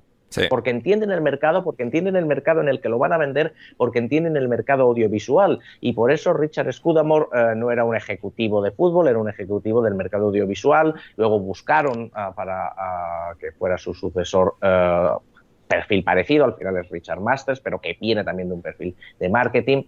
En definitiva, que que a, lo que iba es, a eso, ¿no? Que, eh, que este tipo de cosas no, no, pasan por casualidad y al final eh, lo importante muchas veces no es saber de fútbol, sino en, eh, sobre todo estos contratos, sino entender el, mercado, el mercado audiovisual, las dinámicas, eh, las nuevas generaciones, cómo consumen el producto. Eh, y eso es algo que, eh, como, como, bien, como, decía Fran, desde luego la, Premier parece que sí que lo está haciendo muy bien. Y además la Premier, algo que tiene para llegar al mercado joven, al público más joven en Estados Unidos, es que los partidos son por la mañana. Y es en plan de, se levantan los niños pronto, se ponen el fútbol y además como antes de los planes del día, te da tiempo a ver los partidos de Premier y para cuando se han acabado te queda casi todo el día por delante. Es algo que hay que es una pequeña cosa del tema del bueno de las zonas horarias que, ha beneficiado mucho al desarrollo de la Premier aquí. Eh, Manu, ¿también querías añadir una última cosa? No, como el como productos externos al propio deporte, por así decirlo, como Drive to Survive. De, También ha sido espectacular el efecto de Drive to Survive. Sí. Sí, que ha, traído a mucha gente a, la Fórmula 1 y, ha, hecho, por ejemplo, darse cuenta equipos como creo que fueron Ferrari y Mercedes los que, en la primera temporada no quisieron aparecer por historias y se han dado cuenta que, ha tenido un gran impulso. Para, por ejemplo, Red Bull en Estados Unidos, a, a nivel de marketing, les ha, les ha beneficiado muchísimo y es un espejo en el que muchos deportes que normalmente no tienen tanto, bueno, o, pretenden atraer a más público joven y en general a más público, pues eh, creo que es un muy buen espejo en el que mirarse. Hmm. Y la Premier League, pues esto ha sacado mucho dinero de este nuevo contrato televisivo, Borja, y una nueva muestra desde el punto de vista de la Premier, desde ellos, desde su propio argumento de mira qué bien lo hacemos, qué buenos gestores somos, y es con el argumento con el que van contra esta nueva medida, idea que se está proponiendo desde el gobierno, Tracy Crouch en particular, para eh, bueno hacer que, el fútbol pase a ser, digamos, eh, más, eh, vas a estar más regulado de, arriba abajo y que no sea pues el, salvaje oeste que, ha sido el fútbol inglés durante tantos y tantos años. pone en situación a, nuestra audiencia sobre las cosas que se están hablando y cuál puede ser el futuro de todo esto. Sí, es, eh, es, la noticia de la semana, en el, eh, porque es bastante importante en el, en el fútbol inglés. Eh, efectivamente, como bien dices, la Premier League ha contestado a todo ello diciendo, bueno, exacto, mira a, qué bien gestionados estamos, que hacemos mucho dinero. Pero claro, es que ese es un argumento falaz, efectivamente. Hacéis mucho dinero y perdéis mucho dinero. Christian Purslow, el, presidente de la Aston Villa, estaba en Talk Sport, o sea, perdiendo los papeles en plan pero mira qué bien lo hacemos. O sea, la solución está en la Premier League. El problema no es la Premier League. Claro, claro, el, el problema es que eso es lo que se lleva años diciendo. ¿Cómo es posible que una industria como el fútbol en general y, la Premier League en particular, que tenga tantos ingresos, pierda tanto dinero? Y eh, bueno, evidentemente hay muchas razones, básicamente porque gastan mucho, gastan mucho en, salarios, es, en, lo que más. Y justo, justo cuando se ha empezado a regular, cuando se ha empezado a... Se puede, puedes pensar lo que quieras, se pueden pensar muchas cosas del juego limpio financiero, pero la realidad es que primero eh, las ligas nacionales lo han adoptado, así que tan malo no será. Eh, y justo Nada, UEFA mafia. Sí, exacto, exacto, UEFA mafia. Eh, y cuando se ha empezado a adoptar, los clubes han empezado a ganar dinero a tener beneficios, porque ya ganaban dinero, a tener beneficios, ¿no? Entonces, pues eso, ¿no? Que a eso que dicen de que ganamos dinero, sí, ganáis mucho dinero, pero perdéis mucho. Lo cual es a lo que va esta revisión. Eh, eh, el, bueno de Boris Johnson, el primer ministro británico, que le gusta mucho esto del populismo, vio su oportunidad cuando, ya lo hablamos en su día, todo, pasó todo lo de la Superliga, ¿no? Y cuando pasó todo aquello de la Superliga, lo que hizo el gobierno fue encargar un informe sobre la regulación y la gestión del fútbol profesional eh, en Inglaterra. El informe es independiente, el informe lo ha redactado, o bueno, lo ha coordinado el equipo Tracy Crouch, que es una parlamentaria y ex ministra de Deportes precisamente con Boris Johnson y con Theresa May del Reino Unido. Y la idea, eh, porque claro, Boris otra cosa no, pero populista es un rato, eh, es que, esta, es que esta, este informe o esta investigación fuera lo que aquí han llamado fan-led, fan-led e independent football review, es decir, que, que sea una investigación sobre la regulación, la gestión del fútbol desde el punto de vista de los aficionados. Eh, ha estado trabajando en los últimos, bueno, pues desde, desde la Superliga, desde, desde marzo aproximadamente, marzo-abril, y eh, esta semana ha presentado eh, su informe final. Es un informe en el que hace un total de 47 recomendaciones que es un informe bastante extenso, es un informe que yo he leído y que sobre todo me parece me parece serio, pero sobre todo me parece bien razonado. A mí me parece eso uno de estos informes que no se encuentra muy a menudo, en el que identifica bien los problemas y razona muy bien por qué las soluciones que propone podrían ayudar a esos problemas. Eh, lo que proponen en general, muchas cosas, como te he dicho, son 47 puntos, pero es efectivamente, eh, se centra en que hay que regular mejor eh, la gestión económica del fútbol profesional. Es decir, que el fútbol profesional no está bien gestionado y hay que poner, hay que conseguir mejores estándares de, gestión que eh, no es nada más ni nada menos que lo que se dijo en su día de la industria de los bancos, de la industria de los seguros, de la industria de la energía, es decir, no es nada que no haya pasado en otras industrias. Y muchas industrias, sobre todo aquí en el Reino Unido, tienen un regulador, mientras que el fútbol en este caso no lo tiene. Se supone que es la AFA. ¿no? Eh, lo que se propone es que haya un regulador independiente que eh, tenga esos poderes, de que tenga esos poderes en vez que no los tenga ni la Liga, ni la, ni la Liga, ni la FA. Eh, se propone también que el Owners and Directors Test, es decir, el test que se hace a quienes compran un equipo o a quienes van a estar en su junta directiva, eh, sea más fuerte, sea más riguroso, que es algo que también hay que tener en cuenta. Y, y, se propone para mí lo que yo creo que es la pieza central de esta propuesta, aparte del regulador, que es un sistema de licencias. Es decir, que eh, para poder competir en los torneos nacionales, para poder que ese club opere, pues igual que cuando tienes una empresa, tienes un banco, tienes eh, una empresa de energía, eh, haya que obtener una licencia y evidentemente esa licencia tendrá una tendrá que para obtenerla hay que, hay que tener una serie de criterios, hay que conseguir una serie de criterios y será el regulador independiente el que decida si esos criterios los clubes los cumplen o no. La idea es buena, lo que hay que ver es qué criterios se van a poner hmm. para, eh, para obtener esa, esa, licencia. Pero eso puede ser un, eh, una, yo creo que puede ser una herramienta muy, muy, muy importante. Eh, aparte de eso, otra de las recomendaciones son, va a haber más poder para los aficionados, se habla de lo que se llama una shadow board, es decir, que sea un grupo de control de la junta directiva, que los aficionados puedan controlarlo. se habla también del golden share, de la acción de oro, es decir, habrá decisiones clave en el futuro de un club que no se puedan tomar sin el voto de, los aficionados, como el cambio de colores de la camiseta, cambio del nombre, cambio de localización, etcétera, etcétera. Eh, y, también eh, se habla de dos cosas que yo creo importantes. Una, que hay que redistribuir más, hay que redistribuir mejor el dinero en la pirámide, es decir, la Premier League tiene que dar más dinero a las categorías que están debajo. Y para ello, propone eh, Tracy Crouch y su comisión una especie de impuesto, una especie de tajada de lujo eh, eh, que deberían de pedir, de, que deberían de pagar los, los clubes en los traspasos. Es decir, cuando haya traspasos habrá, habrá, un, habrá un impuesto que vaya a un bueno pues al bote, llamémoslo así. Al bote, sí. un, poco, no de la misma forma, pero a la NBA, NFL, NHL.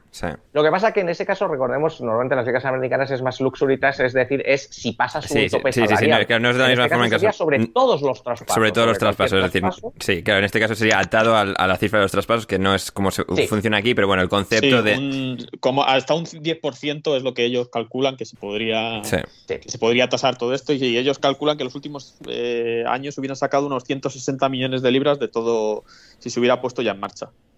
Sí, exacto. Entonces, que eso sirva, que eso sirva para eh, que, se, que haya más dinero, se redistribuya más dinero. Es decir, eh, un mecanismo, recordemos que ahora el dinero que se redistribuye es más o menos porque la Premier League quiere hacerlo. Y en este último año porque el gobierno le ha forzado, porque si no lo hace, no le aprobaba el nuevo contrato de televisión. No, pero, pero la Premier League redistribuye dinero cuando le fuerzan a hacerlo, ¿no? No porque quiera. Y bueno, y si eso pasa también que se me ha olvidado mencionarlo, eh, se abolirían o se reformarían eh, los eh, pagos para caídas, que sin duda son uno de los, una de las armas más, bueno, más insidiosas ¿no? que, tiene el, que tiene el fútbol inglés porque provoca mucha desigualdad y hace que los clubes en Championship tengan que gastarse mucho, mucho dinero. en definitiva, y luego hay otras normas, ¿no? que, si, que, bueno, que vuelvan las gradas de pie, que se pueda consumir cerveza.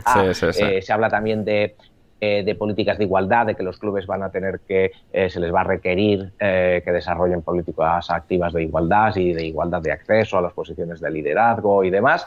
pero yo creo que esas son las, las, medidas principales. Y ya te digo que a mí, más allá del regulador, que es importante, el regulador es importante porque es un es adoptar un modelo que sí que hay en muchos países, en muchas industrias, en muchos sectores, pero que el deporte no ha adoptado nunca que no ha adoptado nunca. La economía que lo están eh, haciendo para, qué hace falta, Borja.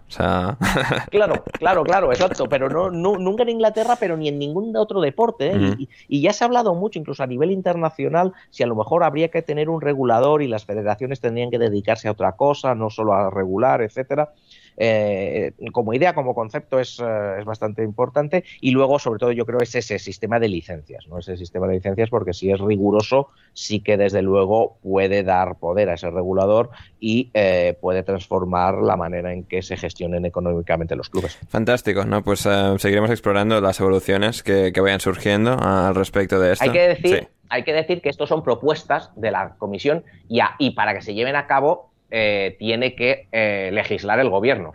Esa es la gran duda. Claro. ¿Lo va a hacer o no lo va a hacer? Hmm. Eh, supongo que no hará falta ni que te digamos nadie que la Premier League no quiere que lo haga. Sí, sí, no, ya están ahí. O sea, ya ha salido Christian Purslow del Aston Villa, básicamente presidente del Paris equipo. del Palace también. Paris, presidente del Crystal Palace que esto tiene mala pinta, que se van a pegar un tiro en el pie, que no va a acabar bien, etcétera. Sí, alguien decía también que, es curioso que salgan los gerentes de Aston Villa y Crystal Palace porque la mala imagen que tienen ya los del top 6, digamos, después de todo el fiasco de la Superliga, es como es más, eh, es, es mejor idea que salgan un poco caras más amigables de equipos de media tabla, decir que es muy mala idea esto también. Y, no sé, y parece que ya no se habla del tema, pero os acordáis del Project Big Picture. También. una cosa que salió, por ahí. Y ya parece que no se habla del tema, pero que fue un intento por parte de los grandes clubes de, esto, de dar dinero a los, a los pobres para quedarnos nosotros con, con el pastel bueno. Sí. Sí, sí, sí que va a ser interesante. Borja, para cerrar. Y, y, y, no, para cerrar de todo eso, decir que bueno, que esa es la gran duda. ¿eh? O sea, hemos estado aquí antes, esta es la cuarta revisión de la gobernanza del fútbol. A ver si la cuarta va la vencida. ¿eh? Claro, a ver si la cuarta va la vencida. Eh, la primera eh, era más cosas, fue el informe Taylor, que ese sí que cambió cosas, pero bueno, porque venía de donde venía, ¿no? De Hillsborough y era la seguridad y demás, pero bueno, hizo algunos cambios. las otras dos no ha pasado nada, no se ha hecho nada, y esta es la cuarta. La gran la diferencia es que esta como el informe Taylor precisamente es, una, eh, es un informe eh, que pidió el gobierno, mientras que el anterior fue solo el Parlamento, es decir, iniciado por el gobierno. Eh, el ministro de Deportes, de Cultura y Deportes, ha dicho que, cree que sí, o sea, que, están dispuestos, que, van a, legislar según lo que, se, lo que se le pide. De momento el gobierno se ha mostrado a favor. Y si hay un gobierno que puede hacerlo esto es precisamente este. O sea, si hay un gobierno que puede liarse la manta a la cabeza. un gobierno que le va la marcha, Borja. Exacto, exacto, que le va la marcha, que el fútbol, eh, el deporte del pueblo, para que no se vayan al extranjero, etcétera, etcétera, es precisamente este. Entonces, sí que puede que pase. Ahora, yo tengo que verlo, ¿eh? también te lo digo. si no nos incapacitan a, Boris por, porque se le pide la cabeza y siga diciendo cosas de Peppa Pig y balbuceando y movidas de estas. no lo descartemos. Sensacional vídeo ese. Sí, sí, no, está a un nivel altísimo. Es el presidente de este país, no sé, yo me siento muy seguro. Yo la verdad es que un presidente así digo, es que es imposible que vayan mal las cosas. ¿Qué puede pasar? Hay que decir que el tipo le echa tablas, ¿eh? porque claro, él empieza a hablar de Peppa Pig porque no encuentra el papel. Sí, sí, no, a nivel de improvisación, la verdad es que... que en tu cabeza el funcionamiento sea, estoy ante unos empresarios, no sé qué, no encuentro el papel, eh, venga, Peppa Pig, why not? Bueno, efectivamente. Y hablando de cosas extrañas, Andy Carroll ha marcado este fin de semana en su debut con el Reading a pase de Danny Drinkwater. O sea, una cosa absolutamente increíble. Porque luego Drinkwater va y marca el tercero. Marca luego el 2 a 3 ganador del Reading. Eh, Fran, no sé, encima estaba Halilovic por ahí. Eh, exacto, eso te iba a decir, que faltaba el tercero, ¿eh? Sí, sí, sí, es un equipo extraño el Reading, además dirigido por el ex del Atlético de Madrid, Berico Paunovic. Pero uh, sí, no sé, está, está, está, cosas muy extrañas que suceden en el mundo actualmente y que Andy Carroll marque en 2021 es una de ellas. Eh, rescinda a Phil Jones y aparezca por ahí. Hostia, eso está, estaría bien, ¿eh? Hostia, Phil Jones. Ha calentado, ¿eh? O sea, lo he flipado, ha salido a calentar hoy en el partido y digo, hostias, digo, no será. Han salido él y el bicho juntos y, y joder, probablemente el momento que más calidad junto ha habido en el césped de Stanford Bridge en mucho tiempo, ¿eh? Sí, sí, sí, sí. Si coge, si coge Carrick y mete a Phil Jones antes que Cristiano, Cristiano rescinde el contrato, macho. Tú, imagínate Cristiano preparado para entrar ahí saltando, tal, no sé qué, y mira a su lado y está Phil Jones también preparado para entrar. O sea, en ese momento se lo piensa. Sí, sí, sí. Uh, decía Richard Jolly respecto a lo de Carroll y Drinkwater en la victoria por 2 a 3 del Reading en Swansea.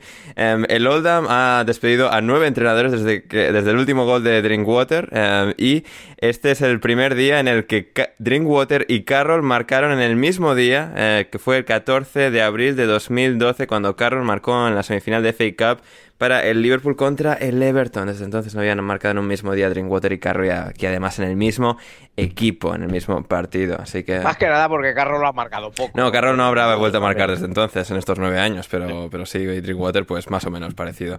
Así que... ¿Y cuántos días le han pillado sobrio a Drinkwater desde entonces? Eso tampoco lo pues sabemos. Carroll, o sea, así es que aquí, o sea, que se junten estos dos es absoluta poesía, absoluta poesía.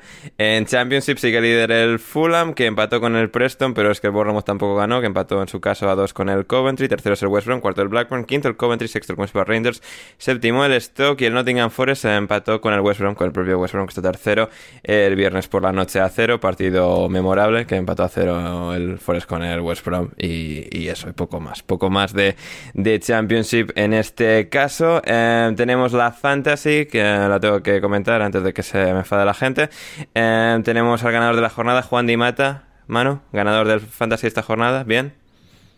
Pues me alegro muchísimo por él porque es de las personas más bellas que escuchan este podcast. Así es, así es. Y luego los líderes de la general. El gran, el gran Juan Di Mata ha ganado. Ha ganado la jornada, sí, de la fantasía. Ah, bueno, bien, bien, y líderes. Puede ser que tenga, que, que, tenga efecto en ello que él es el que paga el Patreon. Tercer nivel. Bien, sí, sí, sí. pagándolo bien. a lo mejor eso ha tenido impacto. seguramente, porque además los dos líderes de la general son dos. Eh, ¿Quieres decir que el resto de gente que paga Patreon no paga Patreon bien o espera? Bueno, es que Juan Di paga el tercer nivel de Patreon, claro, es que es, o sea. Ah, que paga el tercer nivel. Ah, claro, aquí ya te cae mejor Juan No, no, no, no, no, a mí Juan Di Mata siempre me ha caído bien. Sí, sí, sí, pero ahora más todavía. Y los líderes de la general además son dos personas que eh, pagan en Patreon, Idrep y Oscar PM. No igual de bien que Juan, pero, bien, pero bastante bien también. Así que, y no es casualidad que estén primeros y segundos de la general. Eh, muy bien, eso es la fantasy. Nos vamos con las preguntas antes de marcharnos a casa. Eh, eh M. Esteban, en primer lugar, para Borja, rápidamente. Eh, respecto a lo que hemos comentado, todo de el informe Crouch y demás, preguntaba Esteban si esto puede ser algo de, que de darse en Inglaterra podría tener un efecto dominó y hacerse eco en otros países. Podría, eso es lo que te comentaba, lo que comentaba antes. esa figura del regulador del deporte es una idea que hemos visto a veces a nivel europeo, a nivel. Eh, se ha hablado mucho de crear un, uh, un WADA de la regulación uh, económica del deporte, por ejemplo. Eso es una idea que yo he visto en muchos foros internacionales. Evidentemente, las grandes federaciones internacionales no les iba a gustar y el problema es que a nivel internacional no hay gobierno que lo pueda hacer, ¿no? Porque no hay un gobierno internacional de, de todo el mundo, ¿no? Uh -huh. eh, que pasara en Europa, y, y, eso sí, se habla mucho de que lo pudiera hacer en la Unión Europea y a veces se ha pedido. Entonces, eh, hombre, va a ser difícil, porque como te digo, es eh, eso de esa, esa, esa, figura del regulador es algo que en el deporte no, no existe eh, y las federaciones, que son quienes lo hacen ahora, eh, pues no quieren, ¿no? Eso que llaman el modelo del deporte y tal. Pero, pero podría, podría, porque el debate está ahí, ¿no? Eh, desde luego no, no sería fácil, pero sí que podría, porque ese sí que es un debate que existe y que si se implementa en, el fútbol y de una manera, digamos, que funciona, pues entonces evidentemente podría verse en otros deportes o en otros países. Mm, si se hubiesen quedado quietos con lo de la Superliga Europea. No tendrían ahora que estar con, esto, con estas movidas. para Fran, que esto creo que no lo hicimos en tu primera y anterior aparición, pregunta que le hacemos a todos los oyentes, a oyentes no, a todos los invitados nuevos, ¿lentejas sí o lentejas no? Mucho cuidado, ¿eh? Por su bien. Ah, vamos, vamos, bien, bien, ahí. Pero en, guiso. Sí. Que hay gente que se las echa frías a ensaladas y tal. No, no, yo. Bien, hay guiso, tradicional. Con chorizo, con morcilla, bien, ¿no? Sí, sí, sí, maravilloso, maravilloso, Fran. Eh, también culinariamente nos eh, preguntaban para Fran, ¿pizza con piña, sí o no? Pero vamos, o sea, jamás. Bien, joder, madre mía, joder. Otra vez. Otra vez otra madre. O sea, esto es tremendo, ¿eh? una, una detrás de otra, maravilloso. Oleada, una oleada, vamos, maravilloso. Sí, sí, sí. Pizza con piña es, eh, o sea, no sé. Demente, sí. Es horrible. Sí, sí, sí, sí, no, eso, es absolutamente horrible. Em, para Borja, ¿quieres saber, eh, Lobato? Em, top 3 de figuras para hacer con nieve. Eh, bueno, una, el muñeco de toda la vida, ¿no? Sí. O sea, hay que ir a lo, hay que ir a lo clásico, yo creo, ¿no? Sí. Eh, otra, el, el, yo diría otra el angelote. sí, sí, sí, sí. Eh, Ángeles de nieve. sí, ¿no? Yo creo, yo creo que también. Y luego ya la tercera no, no sé yo, no, no, no, no sé qué, no sé qué figura podría hacer, pero eh, no sé, un, delfín con nieve estaría bien. Mira, por ejemplo, estaría bien un delfín, Manu. ¿Qué te parece un delfín con nieve? Sois muy bien quedas y no habéis dicho la, la, figura principal, que no la voy a decir por si estamos en horario infantil, pero vamos. Sí, una polla, sí, yo también lo pensaba. Sí, sí, sí, o sea, cuando no encontrabas la tercera, digo, pues, ¿sabes? Hay que, hay que tirar siempre de los clásicos, ¿no? Total. Uh, sí, ahí está, ahí está. Uh, Manu, ¿para cuándo una Watch Party de AEW en Discord con la chavalada de uh, la turra de wrestling? Ah, joder, pensaba que pero te juro que he leído la pregunta y no he leído eso. He leído Aaron Van Bissaka, ¿eh? No, o sea, te, lo juro, ¿eh? eh pues bueno, cuando Ander avise de las Watch Parties a la gente de, de Discord, pues se, se, se, harán y se verán. Vale, bien. Manu deja la puerta abierta, ¿eh? que es algo que no esperaba que iba a hacer ante esta pregunta. ¿Va a hacer, una, una Watch Party de la final de la Copa Davis? No. No, es que, tienes, que tienes que estar escribiendo, ¿verdad, Manu? No, estoy, estoy, estoy liado, no me, no me da. O sea, además de los podcasts de. O sea, es que si además a los siete podcasts semanales que hacemos en Alineación de Vida también le añadimos las watch parties, pues ya sabes, llega un momento. No, no, por, por, eso, por eso no te avisé de la del sábado, mano. O sea, porque tenías que respirar en algún momento. Sé que. Pero bueno, no es este momento. Es verdad. Eh, cierto, cierto. Para, para Ander, ¿qué es más como una derrota de los Detroit Lions en el partido de Thanksgiving que juegan todos los años o una victoria moral de nuestro patrono Marcelo? Eh, no, pues es más, eh, más común incluso la derrota de los Detroit Lions en acción de gracias, siempre, o sea, siempre pierden. Y sí, incluso más que Bielsa ganando partidos de forma moral, que eso pasa pues, casi siempre también, pero no tanto como los Lions en la NFL perdiendo en acción de gracias. Jaime Suárez, para Fran, ¿cuál es el partido que más has disfrutado? Narrando barra comentando en tu vida? En mi vida, adiós. Sí, aquí pregunta, pregunta difícil. O en las dos últimas semanas, Fran, tampoco te rayes, ¿sabes? sí, lo que te venga. Normalmente suelen ser apuestas ganadoras, eh, caballo ganador siempre, los Liverpool-Manchester City. Ah, mira, sí, sí. Eh, grandísimos partidos, casi siempre. Em, Juan Di Mata para Borja, análisis rápido de la situación política en Reino hundido en una frase. Eh, sí, he visto la pregunta y le he reflexionado un poco, a ver si recuerdo más o menos, eh, más o menos lo que se me ha ocurrido. Eh, nos creemos que somos el imperio, pero, está, pero, estamos hechos una mierda. Bien, vendría a ser. Ah, maravilloso, maravilloso, sí, sí, sí. Em, para Manu, mucho frío en casa del campeón. Yo estaba viéndolo con mi estufa y me acordé de ti. Espero que por lo menos mereciera la pena ver al bicho. Muchísimo, muchísimo, muchísimo frío. Además, se ha muerto Frank Williams ahí a mitad de la, a mitad de la tarde y no me he podido tampoco refugiar. Lo único bueno es que. A ver, Frank Williams, para que la gente no lo sepa, o sea, el antiguo fundador, o sea, el fundador del antiguo equipo, bueno, que sigue. sí, del equipo Williams en Fórmula 1. Se ha muerto en general, no que estuviera ahí en la sala, en la, rueda, en la sala de prensa y se ha muerto, se ha muerto un señor. No. Y que, que, extrañamente, cosa que yo no acabo de comprender, después de que ayer Boris Johnson anuncie medidas restrictivas, vuelta de mascarillas en interiores, PCRs de segundo día, aislamientos, etcétera, hoy en el Chelsea, no sé si porque haya frío o por qué, han vuelto a permitir que la gente coma, que la gente se quede en la, en la sala de prensa. Sí, esto lo dijiste hace que fue semana y media y, y luego a los dos días la Premier dijo no, o sea, este igual hay que volver a abrirlo. Sí, eh, pero no ha sido, o sea, yo lo primero que he pensado al ver a la gente allí reunida ha sido, bueno, esto es que han abierto otra vez la sala de prensa, la rueda de prensa, para que los periodistas puedan estar en la, en la, rueda de prensa de forma presencial, pero no, no, no, o sea, la rueda de prensa ha sido por Zoom, no se podía entrar a donde estaba Conte, etcétera, o sea, que no entiendo muy bien a qué responde esto. Dicho esto, hablando de lo de las ruedas de prensa, mañana, no, mañana no, eh, bueno, mañana pasado ahora mismo. Eh, el día que sea. Sí, eh, esta, esta, semana, sí, cuando sea que más da. El Arsenal va a hacer la primera ya rueda de prensa presencial de, desde, la, desde la pandemia. O sea que ahora que parece que estamos peor, van, están volviendo a abrir estas cosas. No, no lo entiendo. Bueno, a la vida hay que entender la manera que tiras para adelante. O sea, con todo esto. um, para Ander están los tres condenados: Norwich, Newcastle y Burnley. Tan muertos como parece. No hay esperanza. No hay esperanza, creo que para todos ellos, incluso Newcastle, que es el que más equipo tiene de los tres. Norwich ha resucitado, Burnley siempre parece que, aunque esté mal, está bien y creo que van a dar lucha hasta el final. Eh, para Fran, ¿cueces o enriqueces en el más amplio sentido de la vida?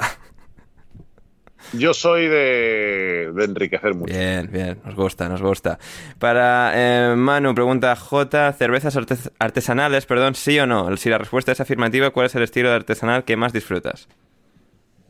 Mm, bueno, aquí se llevan mucho las, las artesanales, estas cervecerías de, de distintos barrios de, de, de, Londres. A mí, de Londres, a mí no me. La, las IPA y las Pale Ale y todas estas no me, no me suelen llamar mucho la atención, así que yo soy más tradicional, más de cerveza normal, más de, más de lager. Uh -huh. Bien, bien, bien. Las de trigo, ojo, muy infravaloradas. Sí, las de trigo también muy bien, pero aquí no te creas que en los bares y eso yo las veo mucho. No sé, igual Borja sí que nos puede recomendar alguna, pero yo cervezas de trigo en bares veo, veo pocas, alemanas, por lo menos de. Sí, sí, sí no, no, no son, no son muy, no, no, no son muy habituales, ¿no? Las, las, las blancas de trigo y tal, pero no, no, no son muy habituales aquí. Hmm. Um, para Fran, pregunta J, ¿te consideras panenquita o señora? Estoy en importante. el punto intermedio exacto. Ah, mira, justo en el punto neutro entre... Equilibrio. En el, el equilibrio. equilibrio. Sí, es que eso... A veces 40-60, pero normalmente 50-50, claro. Bien, bien, bien, no, fantástico. Es, es, el objetivo de la vida, ¿verdad, Borja? O sea, claro, claro. el estar claro. entre el panenquita sí, y el equilibrar, señor. equilibrar el universo entre el panenquismo y el señorío, o sea, sabiendo, aceptando el señorío, sí. pero, pero, siguiendo, manteniendo un poco de un poco de panenquismo. Sí, um, para, o sea, de Borja, que nos hace llegar las preguntas con, por Discord para que las lea y tal. Eh, Borja pregunta para Manu, eh, ¿mazapán alfajor? No me gusta mucho el mazapán, así que voy a decir alfajor, aunque no sé. Madre del amor hermoso, madre del amor hermoso, madre del Pero el alfajor es el, el, el, el argentino este que está el argentino, ¿no? Sí. sí. No, no, no, no, no, no, no, no. Yo digo o sea, argentino es, pero. Yo digo el español, no, no, no. ¿Cómo, cómo? O sea, el dulce navideño de toda alfajor la vida. español. Claro, claro, claro, claro. Hecho también, hecho a, a, en, en, los hacen en Toledo, los hacen en la Estepa. Bueno. Uf, yo en Toledo esto lo he comido, no lo he comido, la verdad. Eh, entonces, no te sé decir, hombre. Te diría el alfajor porque es que el mazapán no me gusta, entonces. Claro. No le gusta el mazapán, madre. Dile, eh, eh, córtale. córtale. no puedo, Borja. O sea, es el único que está disponible no, casi siempre. Se cae, se cae esto. Efectivamente. Eh, para Ander pregunta, Borja, ¿debería la FIFA aceptar las demandas de pueblos sin Estado como los kurdos o los esquimales y permitirles jugar en competiciones internacionales? De no hacerlo, ¿no es una discriminación? Claro, eh, supongo que sí, ¿no? A ver, ¿cuál, es decir, ¿cuáles son las bases, ¿no? Para aceptar a, a, estos pueblos no reconocidos, ¿no? Kosovo está reconocido por mucha gente, no por todo el mundo. Juegan en. Claro, pero es un país, está medio reconocido, sí, claro. pero es que los esquimales no tienen país. Claro, Groenlandia no. O sea. Claro, y panenquita, eso no tener país ni frontera. Tiene que tener un territorio, ¿no? Sí. En el que haya un estadio donde poder jugar. Claro, ¿no? ¿no? Ya, ya... Sí, sí, sí. Claro, pues primero. Pero tampoco. Primero un estadio y luego. La hablamos. casa de los esquimales. Claro, la casa de los esquimales tampoco diferirá mucho de lo que de Tuzmor o, claro, o, así. o donde juega Islas Feroe cada semana, o sea, cada para de selecciones. Sí, no sé. Debería aceptar, bueno, que sí, que, que, o sea, que, que entren todos. Y así total, o sea, así ya juegan. Así me gusta. Así Si me ya gusta. juegan Tonga y San Marino y tal, o sea, es que jueguen, que jueguen los kurdos. Y el Norwich, coño, pues sí, ¿cómo no van a jugar los esquimales? Efectivamente, para Fran, eh, ordena los siguientes narradores, colocando al mejor primero. Paloma del Río, José Ángel de la Casa, Marta Casas y Matías Prats, padre. Eh, la primera, Marta Casas, mi compi, que es una crack mediática absoluta. Bien. La segunda, Paloma del Río, porque me mola mucho, he crecido mucho con ella y nos ha enseñado, yo creo, a todos eh, un deporte que no conocíamos nadie en profundidad. Y a, a José Ángel de la Casa lo pilló un poco más hasta que se retiró, pero tampoco muchos años. Y es que a Matías Prats padre le he escuchado tres veces en vídeo de YouTube. Es que no lo he escuchado más. Ya ves, joder. Debía narrar muy bien, ¿eh? pero, pero no, no, no tengo como para valorar, la verdad. Borja, ¿tú ti- tienes para valorar a Matías Prats, Prats padre? Eh, bueno, abuelo estaba- Matías Prats ya, ¿no? Porque son Claro, tres claro, generaciones de Prats. Matías siempre así, abuelo, ahora sería Genio, digamos. Sí, sí, sí. Sí, sí, sí, sí, sí, sí, sí, sí. Hombre, yo digo igual, claro, solo lo que he visto en vídeos y demás. A mí de Matías Prats Abuelo lo que, me, lo que me encanta es el ritmo que tenía, ¿no? Porque él narraba en realidad como, eh, como si fuera en radio y la excelente dicción que tenía. Yo.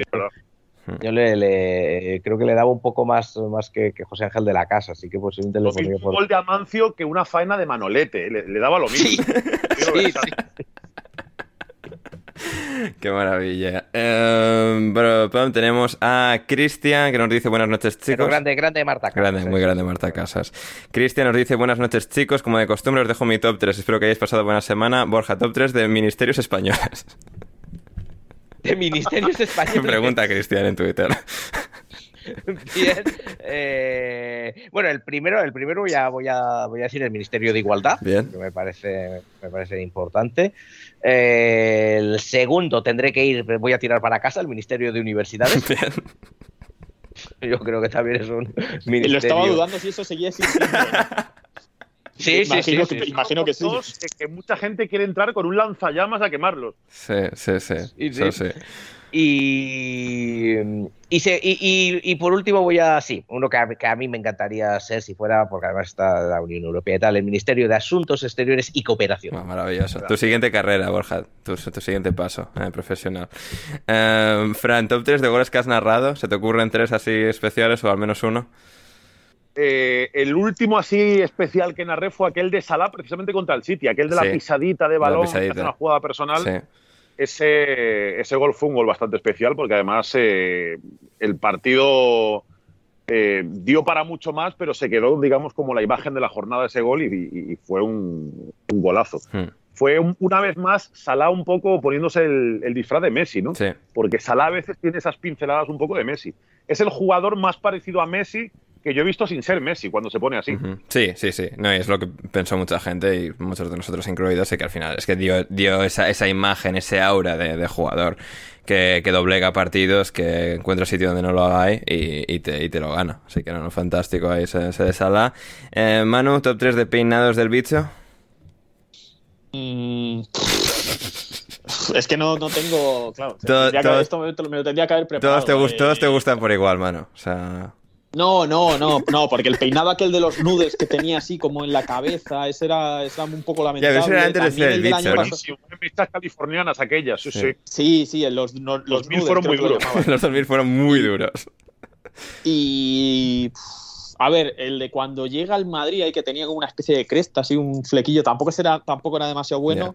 Y el Madre de- mía, los Santa Justa Clan, ¿eh? es que Sí, joder, sí, que- sí. sea, Y, y luego está el del año pasado de la lluvia, así que le hacía un cabezón, que, que- que iba como rapado con el pelo Sí, ahí. sí. Sí, ese tampoco le quedaba demasiado No. bien. Este año ha mejorado mucho, ¿eh? Ha, cogido ahí un, un, no sé, un peluquero, un peluquero mejor y le deja el pelo bastante mejor. Pero mm, diría, o sea, mejor que, o sea, recuerdo más los lamentables de, de Chris que los, que los, que los buenos. Bien, bien, no, fantástico. Eh, y cerramos con el último par. Algunos que nos han quedado en el tintero las reservaremos para más adelante. Tenemos ahora la de José de Miguel para Manu. Ya que no te gustan las preguntas de fútbol, si pudieras tener un superpoder, ¿cuál sería y por qué? Ya se está, porque no me la he preparado. Joder. ¿Cuál sería? Sí. Eh, claro, eh, cuando, cuando era más pequeño seguramente te hubiera dicho invisibilidad, por eso de colarte en las tiendas, eh, llevarte lo que quisieras, cosas así. Ahora, igual te hubiera dicho también invisibilidad, la verdad. O sea, lo de volar está guay, pero al final con el metro aquí en Londres funciona guay, entonces tampoco, no sé. Te puedes ir sentado, no eh, tienes que esforzarte. Claro, eh, no sé, igual hay un, superpoder por ahí que no, que no, me estoy acordando yo, pero. Porque leer las mentes es bastante peligroso, sobre todo cuando eres un hijo de puta como yo, que te puedes llevar ahí bastantes decepciones de la gente. Y entonces yo creo que sí, invisibilidad estaría bastante guay. Bien, bien, bien. Y la última ya para mí de José de Miguel. Eh, Ander, ¿qué tal la celebración de Thanksgiving y de Black Friday? ¿Compraste algo? Y por comprar me refiero a ir a una tienda a pelearte a muerte con otra persona por la mercancía. No. Yo como persona de bien, como señoro, eh, no. O sea, yo, yo me mantuve al mar de, esa de esa corriente y bueno, muy bien la gente que quiera ir. No, Ander, todo lo que tenga que ser relacionarse con la gente tampoco. A, mí me gusta relacionarme con la gente de manera selectiva, no al mogollón. O sea, el mogollón me, o sea, me, sobrepasa. Eh, pero además aquí es que ya el Black Friday empieza eh, acción de gracias por la noche. En plan, todos a cenar y ya empiezan a abrir las tiendas a las 6, las 7 para ir ahí a empezar a agarrar cosas. Como, bueno, o sea... ¿Qué cenaste? ¿Qué cenaste en Thanksgiving eh, en acción de gracias? Lentejas, Borja, lentejas. Magnífico, magnífico. Y con esto. Espero que sea cierto y no por el. No, no, no, es cierto. O sea, yo me estaba descojonando este. Vamos a hacer lentejas y tal, o sea, en acción de gracias. O sea, que eso sea un plato así que abundante, está bueno y tal. Y caja así bien un poco en la temática, que no es exactamente tradicional de acción de gracias, pero oye, eh, cuadra. Y con esto llegamos al final del podcast de hoy. Seguida Fran en arroba Guillén Fran, a Manu arroba Manu Sánchez Gom, a Borja en arroba Forest Live, también en su eh, podcast Panenquitas en el Chisto, y en Alineación Indebida, en todas nuestras vías, en arroba Anders Hoffman. Eh, mañana, mañana martes, eh, pues cuando esto se publicará lunes, mañana martes, será finalmente publicada la entrevista que hicimos con Miguel Gutiérrez, la libreta de Bangal, Rafa Pastrana y yo. tendréis eso ya disponible en todas las vías habituales de Alineación Indebida para que podáis disfrutar de, de esa entrevista y poco más por hoy. Eh, Borja, muchas gracias. Nada, gracias a, gracias a ti, gracias a todos los oyentes, a los que han llegado hasta aquí y que, bueno, que, le den like, que comenten, que se suscriban, que se suscriban, que paguen en Patreon, por favor, mm. que, se hagan, que se hagan socios. El, el, nivel el nivel Juan Dimata, ser posible. Sí, súbito de Burbanguli, por favor. ¿eh? O sea, ese es el nivel bueno de verdad. Sí, Sí, sí, sí, sí. O sea, cuanto, cuanto más, cuanto más mejor. También, os digo, yo no he visto ni un duro todavía. O sea, las cuentas todavía no las hemos visto. Yo no sé si tú las has visto, Manu, pero. PayPal, que va despacio. Ya sabes cómo o sea, PayPal, está, problemas técnicos. La, nube de PayPal, que no. Está, vamos, a, vamos, a, nombrar vamos a nombrar un vamos a nombrar un, uh, un regulador independiente del, de alineación indebida Sí, sí. Eh, bueno, veremos cómo eso si se aprueba y tal, y si el gobierno interviene. Eh, Fran, muchas gracias por estar ahí con nosotros. Un placer, chicos. Eh, para cuando queráis, aquí estamos y, un gusto escucharos y volver a estar con vosotros. Ah, fantástico, el gusto todo nuestro, como siempre. Fran y Mano, otra vez juntos, reunidos una vez más. ha sido, como siempre, un placer. Muchas gracias. Nada, un, placer, chicos, y ya eso, lo que, todo lo que ha dicho Borja de dar like y tal, y no sé qué, y todo lo contrario para los que vayan al podcast de, Tribuna Deportiva, ya saben, dejar un comentario ahí, un, recadito y tal, ya saben que, todo es bienvenido aquí. Sí, así es, así es. Eh, yo soy Ander Iturralde, muchísimas gracias por estar al otro lado. Mañana con la entrevista a la Libertad de Bangal, luego el jueves eh, en Patreon y mucho más contenido que vamos a tener en los próximos días, en las próximas semanas en alineación indebida hasta que nos volvamos a reencontrar. Pasado bien.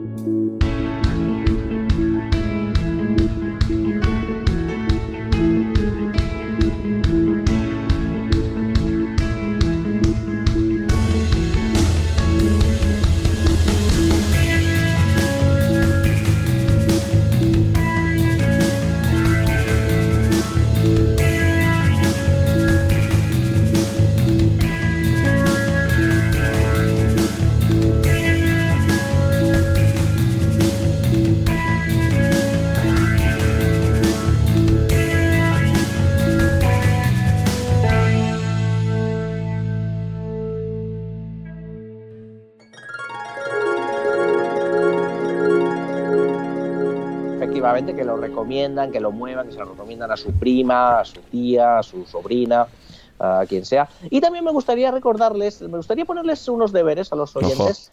Eh, creo que eh, no estaría mal si fueran a los comentarios del podcast ganador del Valencia eh, ¿cómo se llamaba? Recuérdame. Ander, Tribuna, Tribuna Deportiva. Tribuna Deportiva. Tribuna Deportiva y que les manden un saludo educado, por favor, no quiero salidas. Por favor, que nadie ponga tribuna vomitiva. Por No. favor, que nadie ponga O eso. sea, ¿eh? Quiero, No, no, favor, no, no, espera, espera, no. Lo que, lo demostremos que quiero clase- pongáis un saludo efusivo y afectuoso. Exacto, de parte de alineación indebida. Así es. Toma, De, de parte de Kate, de parte de Kate Stewart 22. También, también, vale, vale, me gusta, me gusta más, me gusta más, exacto. Sí, sí, sí, sí. sí. Ay. Lo van a flipar porque es el primer comentario que van a tener en la historia del Evox. Un, un, un saludo, exacto, un- exacto, sí, sí, sí, un saludo afectuoso, efectu, eh, ¿cómo era? Afectuoso y efusivo. De parte de Kate Stewart 22. Ah, sí, sí. Así es. Eh, Manu, gracias. Se lo pueden también Sí. poner en iBooks y a lo mejor hasta se lo pueden eh, mandar por Twitter. Estaría bien. Sí, sí, hacedlo, hacedlo. Los que estéis escuchando esto, hacedlo. Y Manu, gracias.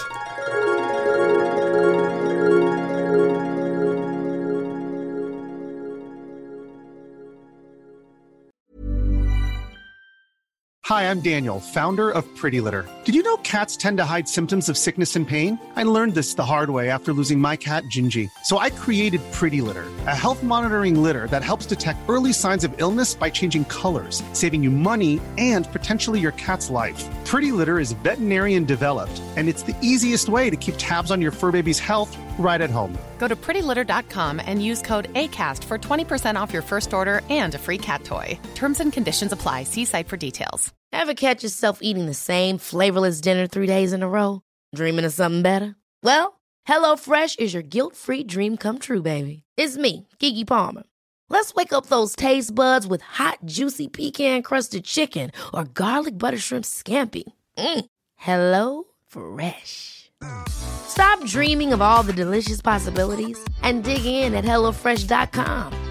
Let's get this dinner party started. Even when we're on a budget, we still deserve nice things. Quince is a place to scoop up stunning high-end goods for 50 to 80% less than similar brands. They have buttery soft cashmere sweaters starting at $50, luxurious Italian leather bags, and so much more. Plus, Quince only works with factories that use safe, ethical, and responsible manufacturing. Get the high-end goods you'll love without the high price tag with Quince. Go to quince.com/style for free shipping and 365-day returns.